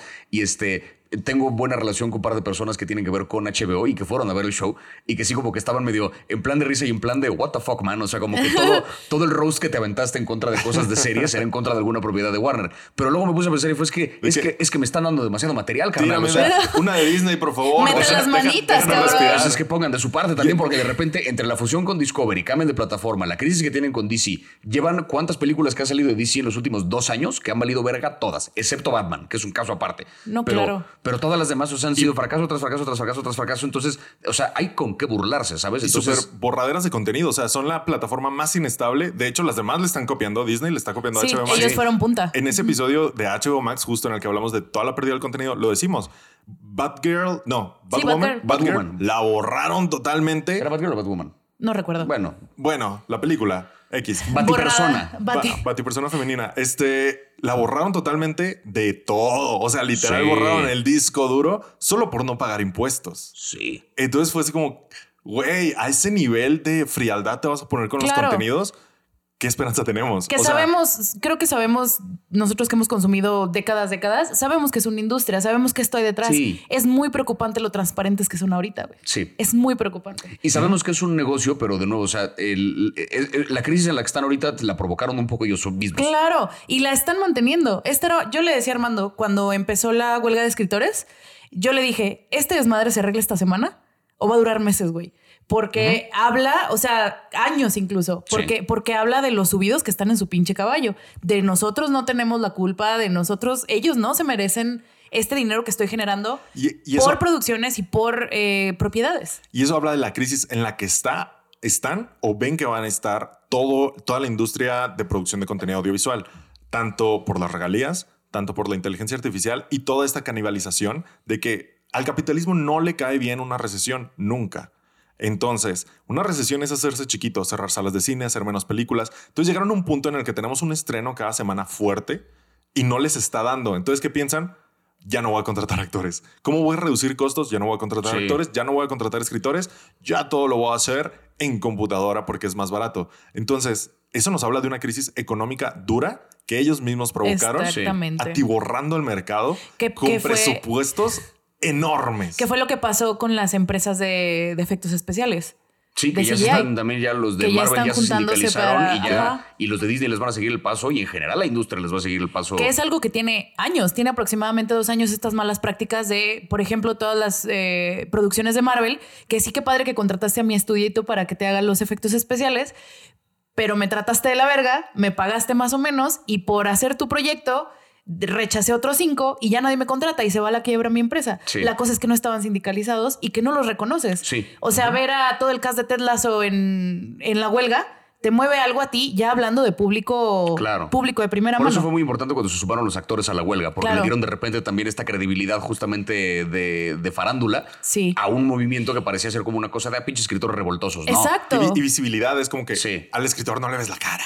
Es Nunca. como, ah, pero Son ahí los está de los, los actores. De los más, de- bueno, de los esenciales para el arte del cine son los, son los que menos conoces. Sí. Pero, y era justo también lo que criticaban mucho, porque entre, la, entre que explotó la huelga de directores y que explotó la huelga de actores, fueron las negociaciones de los directores. Y los directores llegaron a un acuerdo con, las, con los productores. Bueno, con las. ¿Cómo se llaman? Pues con las empresas de producción. Con la AMPTP. Sí, con la, sí. IMPTP, los, los directores llegaron a un acuerdo, no Ok. se fueron a huelga. Y fue lo que les reclamaban los escritores y los actores, de que, güey, tienes una oportunidad de, vis- de hacer visible todo este desmadre porque no conoces a, no sé, a este escritor, pero conoces a Martin Scorsese, que es parte de ese sindicato. claro, y conoces a Nolan, y conoces a Gerwig, y conoces a Exacto. cuánto director así de nombre grande, a Y Tarantino. ponle que a y- ti te llenan tus... Y es rarísimo, güey, porque la mitad de los directores son escritores. Es que Sí. ya y lo- estaban en huelga. Lo decíamos, y lo decimos en nuestro episodio de la huelga de actores, chéquenlo. Este, lo hacen porque el medio siempre va, el producto siempre va a necesitar alguien que lo pague y alguien que lo firme. Entonces a un director no lo puedes, desde legalmente, no digo que en tareas, no lo puedes sustituir por una inteligencia artificial. Sí. Porque necesitas que tenga, la razón. este producto es de este artista. O sea, una pintura necesita un dueño. Y, y con esto de que ahora la propiedad, toda la, todos los materiales hechos por inteligencia artificial no van a tener propiedad intelectual, necesitas a alguien que lo firme. Sí, pero este director lo hizo. Con inteligencia artificial, sí, pero lo hizo. Su Necesitas trabajo. a quien corrigió, colgarle la exactamente. medalla. Él lo hizo. Justo por eso, Y o sea, por eso ellos no se van a huelga. Lo porque hablaba. Son necesarios. Ajá, lo, lo hablaba el otro día. Este eh, fui al podcast de Creativo con este Ya. con Roberto y estoy justo de repente salió el tema de inteligencia artificial a la conversación y él ha jugado mucho con AI. O sea, él tiene, él tiene capítulos donde directamente entrevista a una inteligencia artificial y cotorrea con tal y o sea, como que explorado un poquito ese pedo porque desde una fascinación tecnológica que entiendo, ¿sabes? Porque es una herramienta que está creciendo rápido. A mí desde un lugar, digamos, un poquito más romántico, a mí me aterra, ¿sabes? O sea, como Claro. que yo, yo le tengo un pavor a ese pedo. Y justo hablando de la huelga, lo que él decía es un, en lugar de contratar a, en lugar de que haya 20 guionistas trabajando, vas a contratar a uno, que es el que va a corregir las chingaderas que te escupe la inteligencia artificial. Que ya ni es guionista, ya son. Que ya ni siquiera es guionista, exactamente, es un editor. O sea, ¿sabes? Sí. Si vas a No, un- les dicen. Ah, no sé, pero algo de inteligencia artificial, asesor, programador, no me acuerdo, pero ya es un puesto enfocado a inteligencia Claro, porque artificial. lo puede firmar. O sea, y, y la cosa es esa, que es un. en- estar en este momento los estudios todavía con la posibilidad de, ok, tengo que reducir costos para poder hacer esto rentable. En lugar de gastar 300 millones de dólares en hacer una película, podrías gastar 90 en hacer una buena película partiendo de un buen guion, que te entregue un buen guionista. Te ahorras un chingo de dinero en ese pedo, métele Tal cual. tantito. O sea, gástate los 300, pero en total de la película, entre 90 que te cuesta la producción y el resto de marketing, para meterle un marketing chingón. Y, la esa, peli- y la esa peli- es una buena Indiana Jones. Tal vez Exacto. hasta con menos actores. Sí. Que nada más salga Harrison Ford y el villano. Y haces una un, cosa y un muy- buen guionista te lo puede solucionar. Exacto. Y un buen productor te lo puede solucionar. Porque y el pedo son- una película así bonita. El pedo son los tiempos de entrega, porque justo es como, güey, me urge sacar un producto de esta nostalgia porque se me va el mame mañana. Entonces, por lo mismo, los artistas también de VFX, o sea, parte de lo inhumano que era su trato Claro. tiene que ver con las fechas de entrega. Ah. Circuló, cuando estaba por salir Flash o cuando recién salió, circuló un video de un güey que trabajó en The Flash durante un par de semanas, que terminó renunciando a la chamba y que el güey contaba, o sea, decía, si en algún momento vieron una escena que parece que estuvo hecha en dos días, es porque estuvo hecha en dos días. O sea, porque lo que él explicaba era que cuando una empresa de VFX eh, como que solicita, digamos, uno de estos trabajos, o sea, sale Disney o sale Warner o sale quien sea a decir, tengo esta escena de 2000 cuadros y necesito que alguien me la edite. ¿No? Que alguien le ponga efectos este, visuales. ¿Quién se rifa? Entonces salen varias empresas a decir, yo te cobro tanto. Ah, pues yo te cobro tanto menos. Ah, pues yo te cobro tanto menos. Chingón, contigo. Entonces agarran a la que más barato le sale para hacer ese trabajo. La que más barato le sale, el pedo es que en general en estas empresas cobran por cada cuadro que corrigen.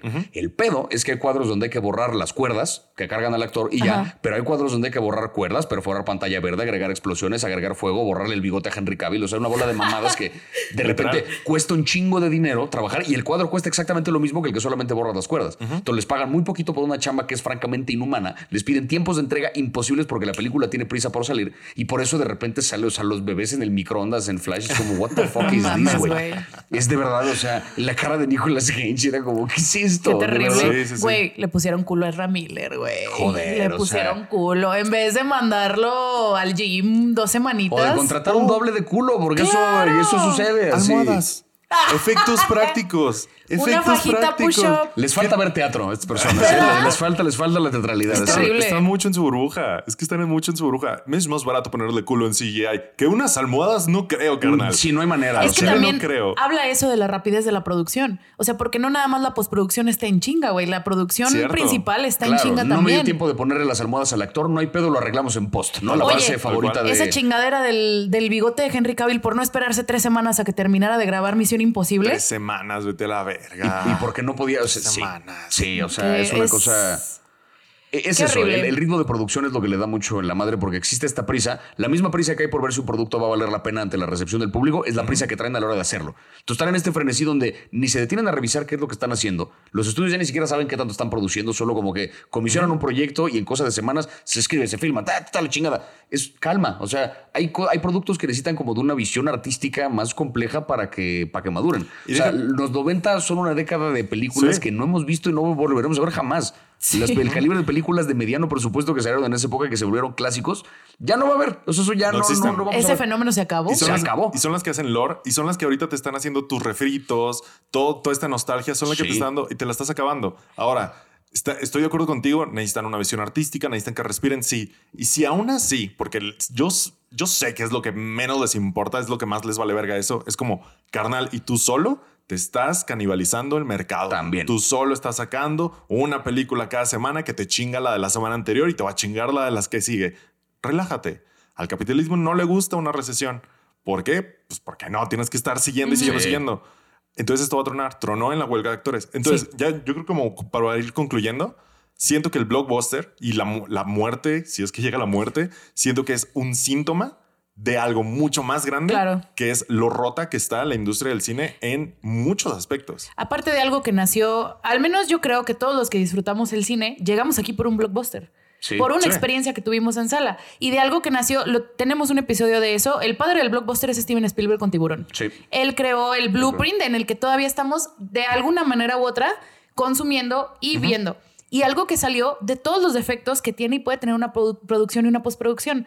O sea, como que todos los felices accidentes que generó todo eso es lo que nos dio la guía que todavía siguen para hacer un blockbuster, hacer una película en grande, que salga en, tantas salas, que tenga este tipo. Empezó el blockbuster con los, con los monstruos, pero ahora se va dividiendo a superhéroes, etcétera. Romantizando 100%, todo, todo lo bonito que tiene y todo lo que hizo el blockbuster, lo que es el fenómeno que sigue siendo, se lo están quitando con los tiempos de producción, Sí. con, con la minimización de los errores, todo clínicamente cortado, con las pésimas lecturas, todo se está yendo a la chingada. Me resonó mucho una frase que no te había escuchado al principio. El blockbuster a lo mejor no se va a morir, lo que se está muriendo es el blockbuster como lo consumimos nosotros. Y eso es lo que cala, güey. ¿Qué es lo que Sí. te digo? Lo decía al principio, no se muere, se transforma. Sí. Y lo hemos visto transformarse muchas veces y por eso no lo hemos visto morir desde 2015. Se murió como lo conocíamos en ese Ajá. momento y se fue transformando. Ahora, el blockbuster como producto, ¿sabes? Como, como, más bien como obra, como producto en el mercado, es la manera en que tal vez pudiera morir Sí. en esta canibalización que se está dando en el mercado. ¿Va a suceder? No lo sé. A mí ocurre que un poco lo que, eh, pensando ahorita lo que decías, ¿no? O sea, Steven Spielberg pone como este modelo de qué es un blockbuster porque pues lo inventa prácticamente en su momento. Y a la fecha se sigue usando mucho el mismo modelo de cómo se hace, pero en un sistema que ya cambió radicalmente. Ya existen diferentes formatos solito de televisión y diferentes tipos de salas de cine y diferentes tipos de consumo, diferentes tipos de públicos y diferentes necesidades porque hay gente que le apuesta más a las películas oscareables, que le apuestan a lo taquillero, que le apuestan a festivales, qué sé yo. Entonces, en un sistema tan distinto, no puedes seguir haciendo el blockbuster con la misma, con el mismo modelo. Ahí es donde falta, digamos, esa escucha y falta como el, el adaptarse a la realidad de hoy en día. O sea, porque el blockbuster puede perfectamente transformarse si toman en cuenta que hoy en día existe el streaming, existe una piratería mucho más fácil también de, Sí. de buscar. Existen una bola de mecanismos que imposibilitan que una película gane lo que ganaba en proporción hace 30 años. ¿Sabes? O sea, un fenómeno como el que fue Titanic ya no va a existir. O hace 10, O no hace te vayas 10. ni tan lejos. Porque no, yo hablo también como ajustando un poquito tanto a inflación y como Ah, cosas que Sí, sí, sacas sí. uno. O sea, pensando en, cómo está el sistema y la- las posibilidades de la gente también de comprar boletos.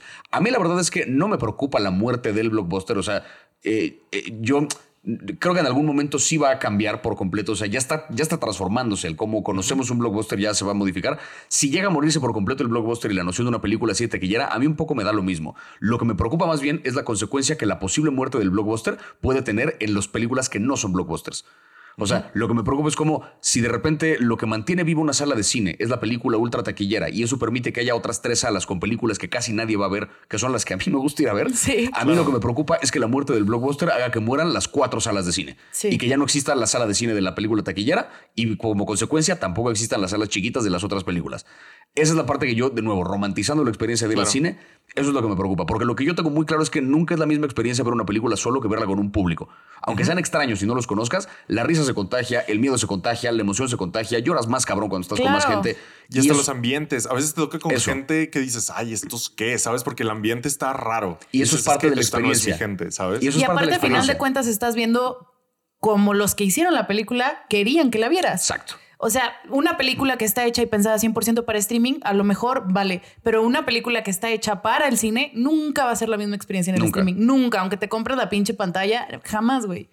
Pero pues Porque es- el verla con extraños es otra cosa. Claro. O sea, el- la respuesta inesperada de alguien, el que de repente alguien tose en el momento incorrecto, lo que sea. O de es- que tú y solo otra persona 10 filas adelante se rieron del mismo chiste y nadie más lo es entendió. una como que- validación, güey. Exacto. Y, y así como, o sea, así como puede, digamos, haber momentos que entorpezcan tu experiencia por estar rodeado de extraños y alguien saca el teléfono y tal, también hay momentos que se enaltecen por lo mismo.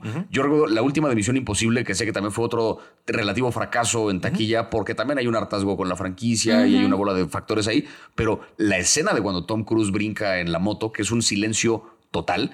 O sea, yo recuerdo lo que fue ver eso en una sala de cine, donde en el momento que brinca, ya lo habíamos visto todos la escena, 15 veces claro. en YouTube, Sí. ¿sabes? Pero verla de repente en una sala llena de personas y que brinca Tom Cruise, se hace un silencio como de sepulcro y todos nos quedamos callados. Yo dije, esto era, ¿sabes? O sea, esa vibra, ese nos ahogamos todos durante un segundo Sí, claro. en la sala de cine. Eso no me lo hubiera dado si yo lo hubiera visto en streaming, Claro. por mucho que tenga la pantalla más chingona. Entonces, esa es la parte que a mí, o sea, la experiencia de eso y de sentir cosas que no esperaba en películas que no conocía, a mí eso es lo que me da miedo que se muera. Yo creo que ah, es que ese tipo de cosas no se mueren, se transforman. Sí. La, la experiencia va a cambiar. Si eso llegara a, su- a suceder, lo veo difícil, la verdad.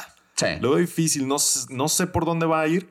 Yo creo que yo creo que va a ser en pagarle menos a mucha gente. Sí. Por, ahí, por ahí se va a ir. El capitalismo le mama hacer eso. Entonces, Pero para eso están las huelgas, güey. a ver Digo, cómo a ver, es- sí. esta, esta a huelga, ver qué resulta. Yo creo que entonces estas huelgas van a tener una repercusión directa en la forma en que van a tener los blockbusters. ¿Saben? Sí. O sea, la manera de hacer las cosas va a repercutir en la manera de vender las cosas. Es una carrera, porque aparte ahorita es una ver quién llega más rápido. Si, si los actores y artistas en huelga en general logran quebrar a los estudios en cuanto, digamos, moralmente y logran hacer que firmen y demás, o si los estudios destapan la inteligencia artificial que hacía falta para reemplazar a toda esta gente. El que llegue primero. O sea, estamos como justo en ese momento donde si los actores logran poner sus regulaciones a tiempo, se va a frenar el uso de inteligencia artificial y van a asegurar su trabajo y la calidad del, del artista durante unos años más. Pero si los estudios llegan a descubrir este pedo antes de que los actores concluyan, digamos, lo que piden en la huelga, va a ser común. Sigan en huelga, me vale verga. Yo aquí tengo. terrible, güey. Ya no necesito actores. No necesito actores. Yo creo que Todavía no. O sea, yo creo que la tecnología ya está casi ahí. Pero ya sí. Yo creo La que cosa es más, también es son- la legislación. Son dos cosas, la legislación Ajá. una y el consumo de la gente. Porque- si la gente empieza a consumir de verdad cosas que digas, me vale verga que no sea actores, esto me hace sentir más o menos, venga, lo compro. Sí. La- el, el- el productor no va a tener miedo en sacar una película, la primera película hecha con inteligencia artificial, ¿sabes? Que por Sí. ejemplo, si el público hubiera, como cuando hubo esta tendencia de hacer películas con iPhone, si el público de verdad hubiera dicho, sí, me mama ver películas hechas en iPhone, ¿sabes? Habría si hubiera, más. Si hubiera hecho un más. negocio Sí. detrás de esto. Entonces, si el, si el público dice, sí, me maman, las inteligencias artificiales, todo, todo lo hecho con inteligencias artificiales, les va a valer verga la huelga. Y si la legislación lo permite, estoy de acuerdo. Sí, si nos hubiera mamado ¿Qué? tanto la realidad virtual, ahorita estaremos todos con los lentes Exacto. que existen, pero we don't give a fuck. O sea, no, Exacto. no queremos eso. Así. Al final el público decide de cierta Sí. manera, ¿no? Sí, sí somos un ingrediente importante en el mecanismo de, de, pues, Del del, mercado, capitalismo, sí. claro.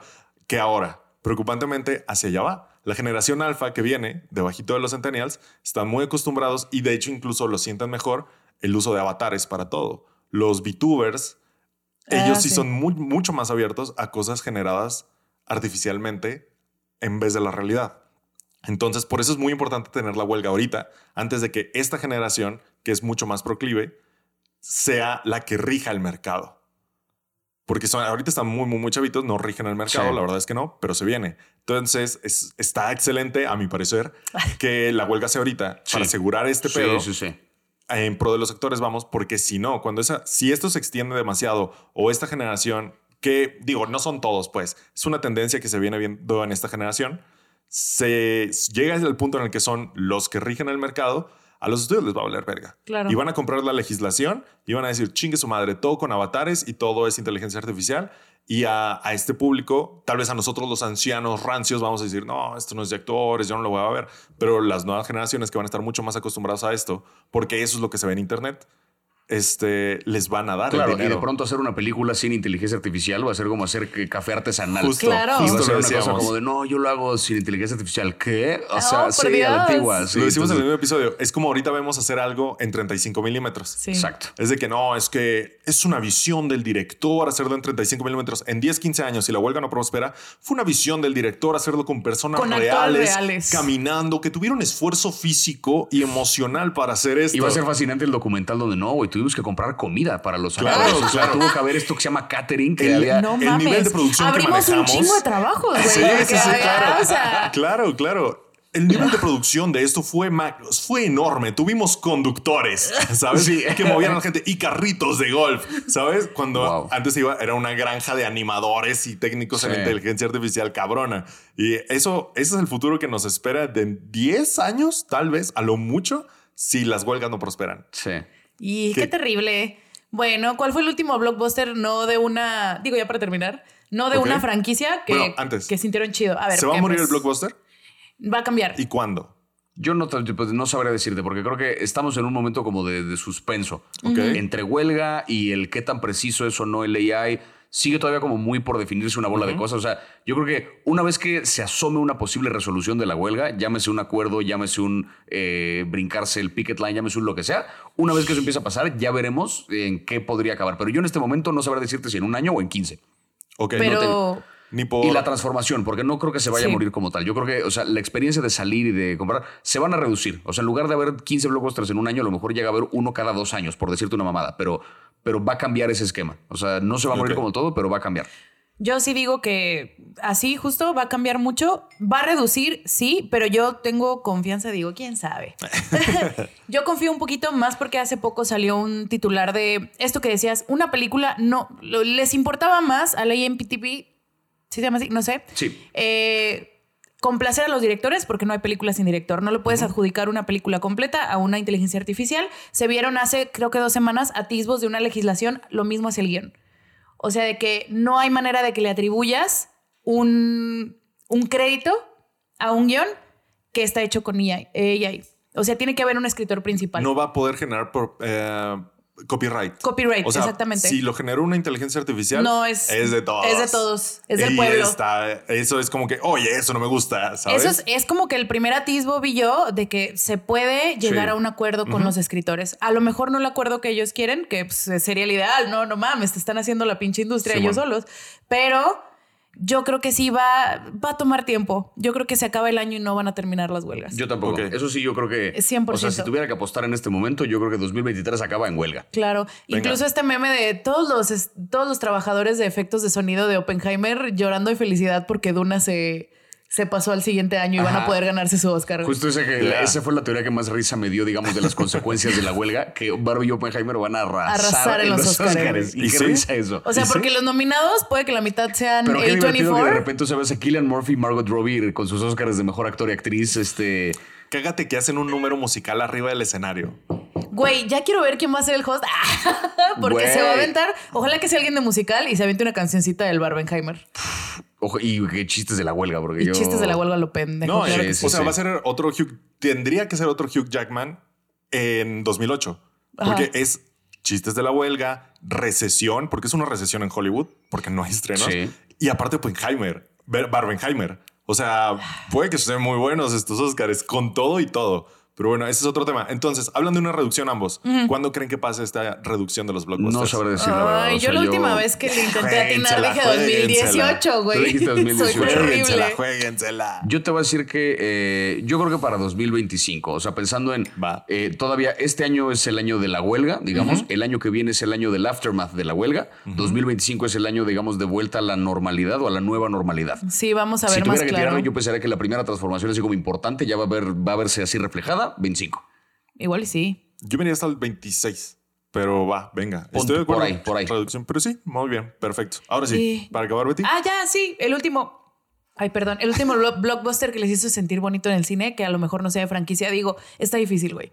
Pero. El último blockbuster que nos hizo sentir bonito en el cine. A mí, Guardianes de la Galaxia. Ah, el 3. A mí me hizo llorar Ah, ya sé. en repetidas ocasiones. Blockbuster, digamos, partiendo de una película que querían que le fuera bien o que sí le fue bien en taquilla.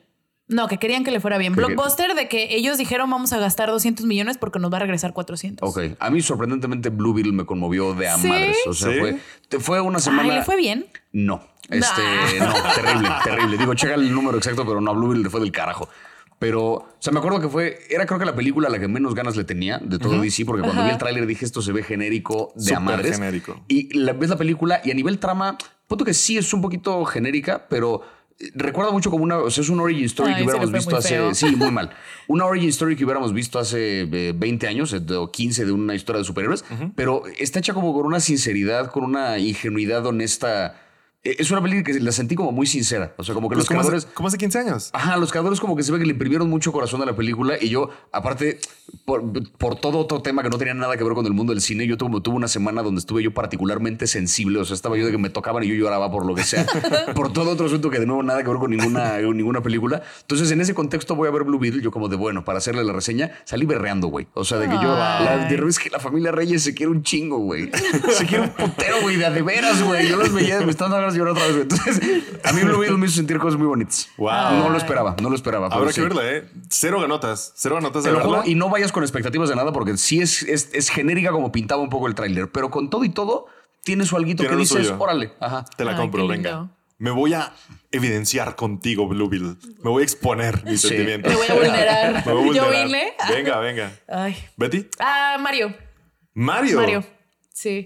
Mario. Estuvo rara porque no tenía yo ninguna expectativa. Yo jamás, o sea, en mi casa nunca hubo una consola, güey. Yo no tengo ningún tipo de conexión emocional con ninguno de los personajes ni nada. Y sin embargo, Pero todas mis amistades, todas mis amistades tenían un trasfondo con ese personaje y yo, bueno, los acompaño. No, estuvo bien bonito. Ah. Qué chido. La experiencia. La experiencia de la película no me parece la gran cosa. Aparte, yo la más fan de Jack Black. La Sí, más sí. lo Jack adoro. Black es patrimonio de la humanidad. Claro. sí. Entonces, como que la experiencia está bonita de verlos a todos, salirme yo de la experiencia y verlos a todos emocionados por cosas que yo no entendía. O sea, de repente yo volteaba y, ¿y ese quién es? Ah, y yo así que a ese honguito le hicieron como que un paneo. ¿Qué es? Ah, ¿Qué es eso? Huevo. ¿Es el juego? Sé que eso es fanservice, explíquenme. Sí, pero esa fue la última, así que me sentí al 100. Sí me gustó Guardianes, pero ya voy yo con un cinismo bien cabrón, güey. Ya ese es pedo mío, ¿verdad? Yo también he ido un poco cínico, la verdad, pero yo que soy muy fan desde el cómic, sí me envolvió así bien padre. Y soy muy fan de la 1, la 2, digo, no está tan buena como la 1, pero incluso siento que hace que la 2 se vea mejor. Sí. Porque la 2 está buena, no porque esté muy fea, sino porque cosas que dejó en la 2. La así, cerraron en la 3. En la 3 dice, véngase. Y todo también lo que vimos en el desmadre de Infinity War, Endgame, bla, bla, bla, bla. Está aquí. La Digo, 3 es "Ay, un cierre bonito". delicioso. Está Para esa- hermoso. o sea, como que trilogía de Marvel es fantástica. Creo que justo el pedo de Guardianes fue que sale en el contexto del cinismo contra Marvel. Sí. Que yo también creo que ya lo está sintiendo cada vez más gente porque es como un, "Ah, a ver ahora qué me van a ofrecer. Como o que todos, ¿no? Ya Bueno, hay un no pedo sé. donde yo ya estoy esperando una cosa, estoy esperando pelis mediocres o que la misma fórmula con cosas de Olvidables, güey. Olvidables, güey. Y con Guardianes como que yo llegué con, no espero que esté buena y es...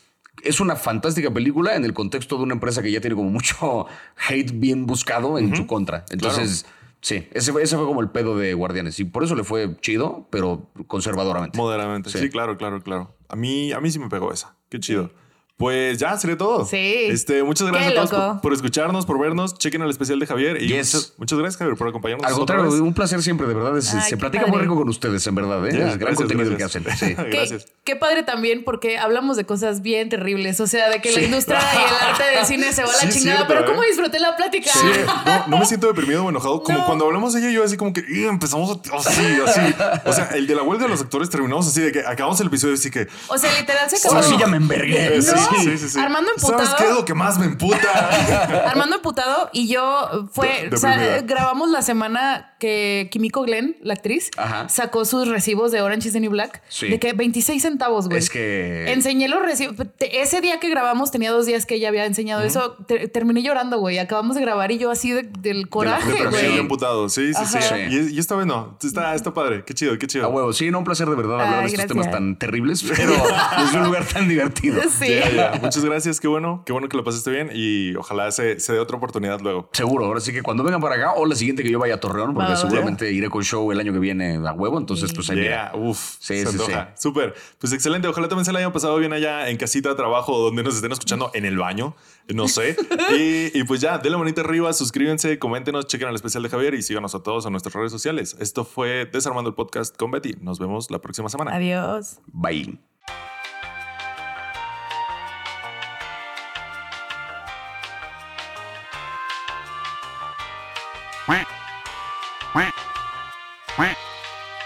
Fin. Uy. All right. Oye, Es cierto, no terminé emputado, pese a todo lo que hablamos. Sí está horrible, güey. Sí, eso es hacer ligero un tema así de, bueno, el capitalismo es horrible, pero... y si hablamos de un chingo de cosas, o sea, fue de que Blockbuster y luego empezamos de que por aquí, por acá, por Pero allá. aquí yo creo que el punto al final es vayan a ver Blue Beetle. La moraleja de la La historia. moraleja aquí de la historia, vayan a ver Blue Beetle y el vato de 18 de Oppenheimer se llama Alden Ehrenreich. Me agarró de súper sorpresa Blue Bill, de verdad. O sea, no. Y de nuevo, vayan a verla con reservas de no van a. o sea, Sí, sí, sí. El, el villano, la villana de que hace Susan Sarandon es olvidable y muy de caricatura y tal, porque pues es más el pedo, la familia y así.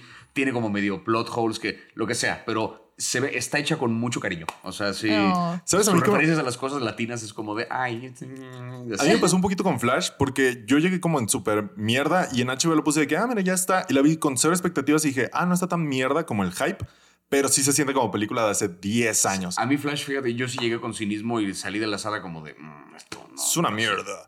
No una mierda, pero dije, no.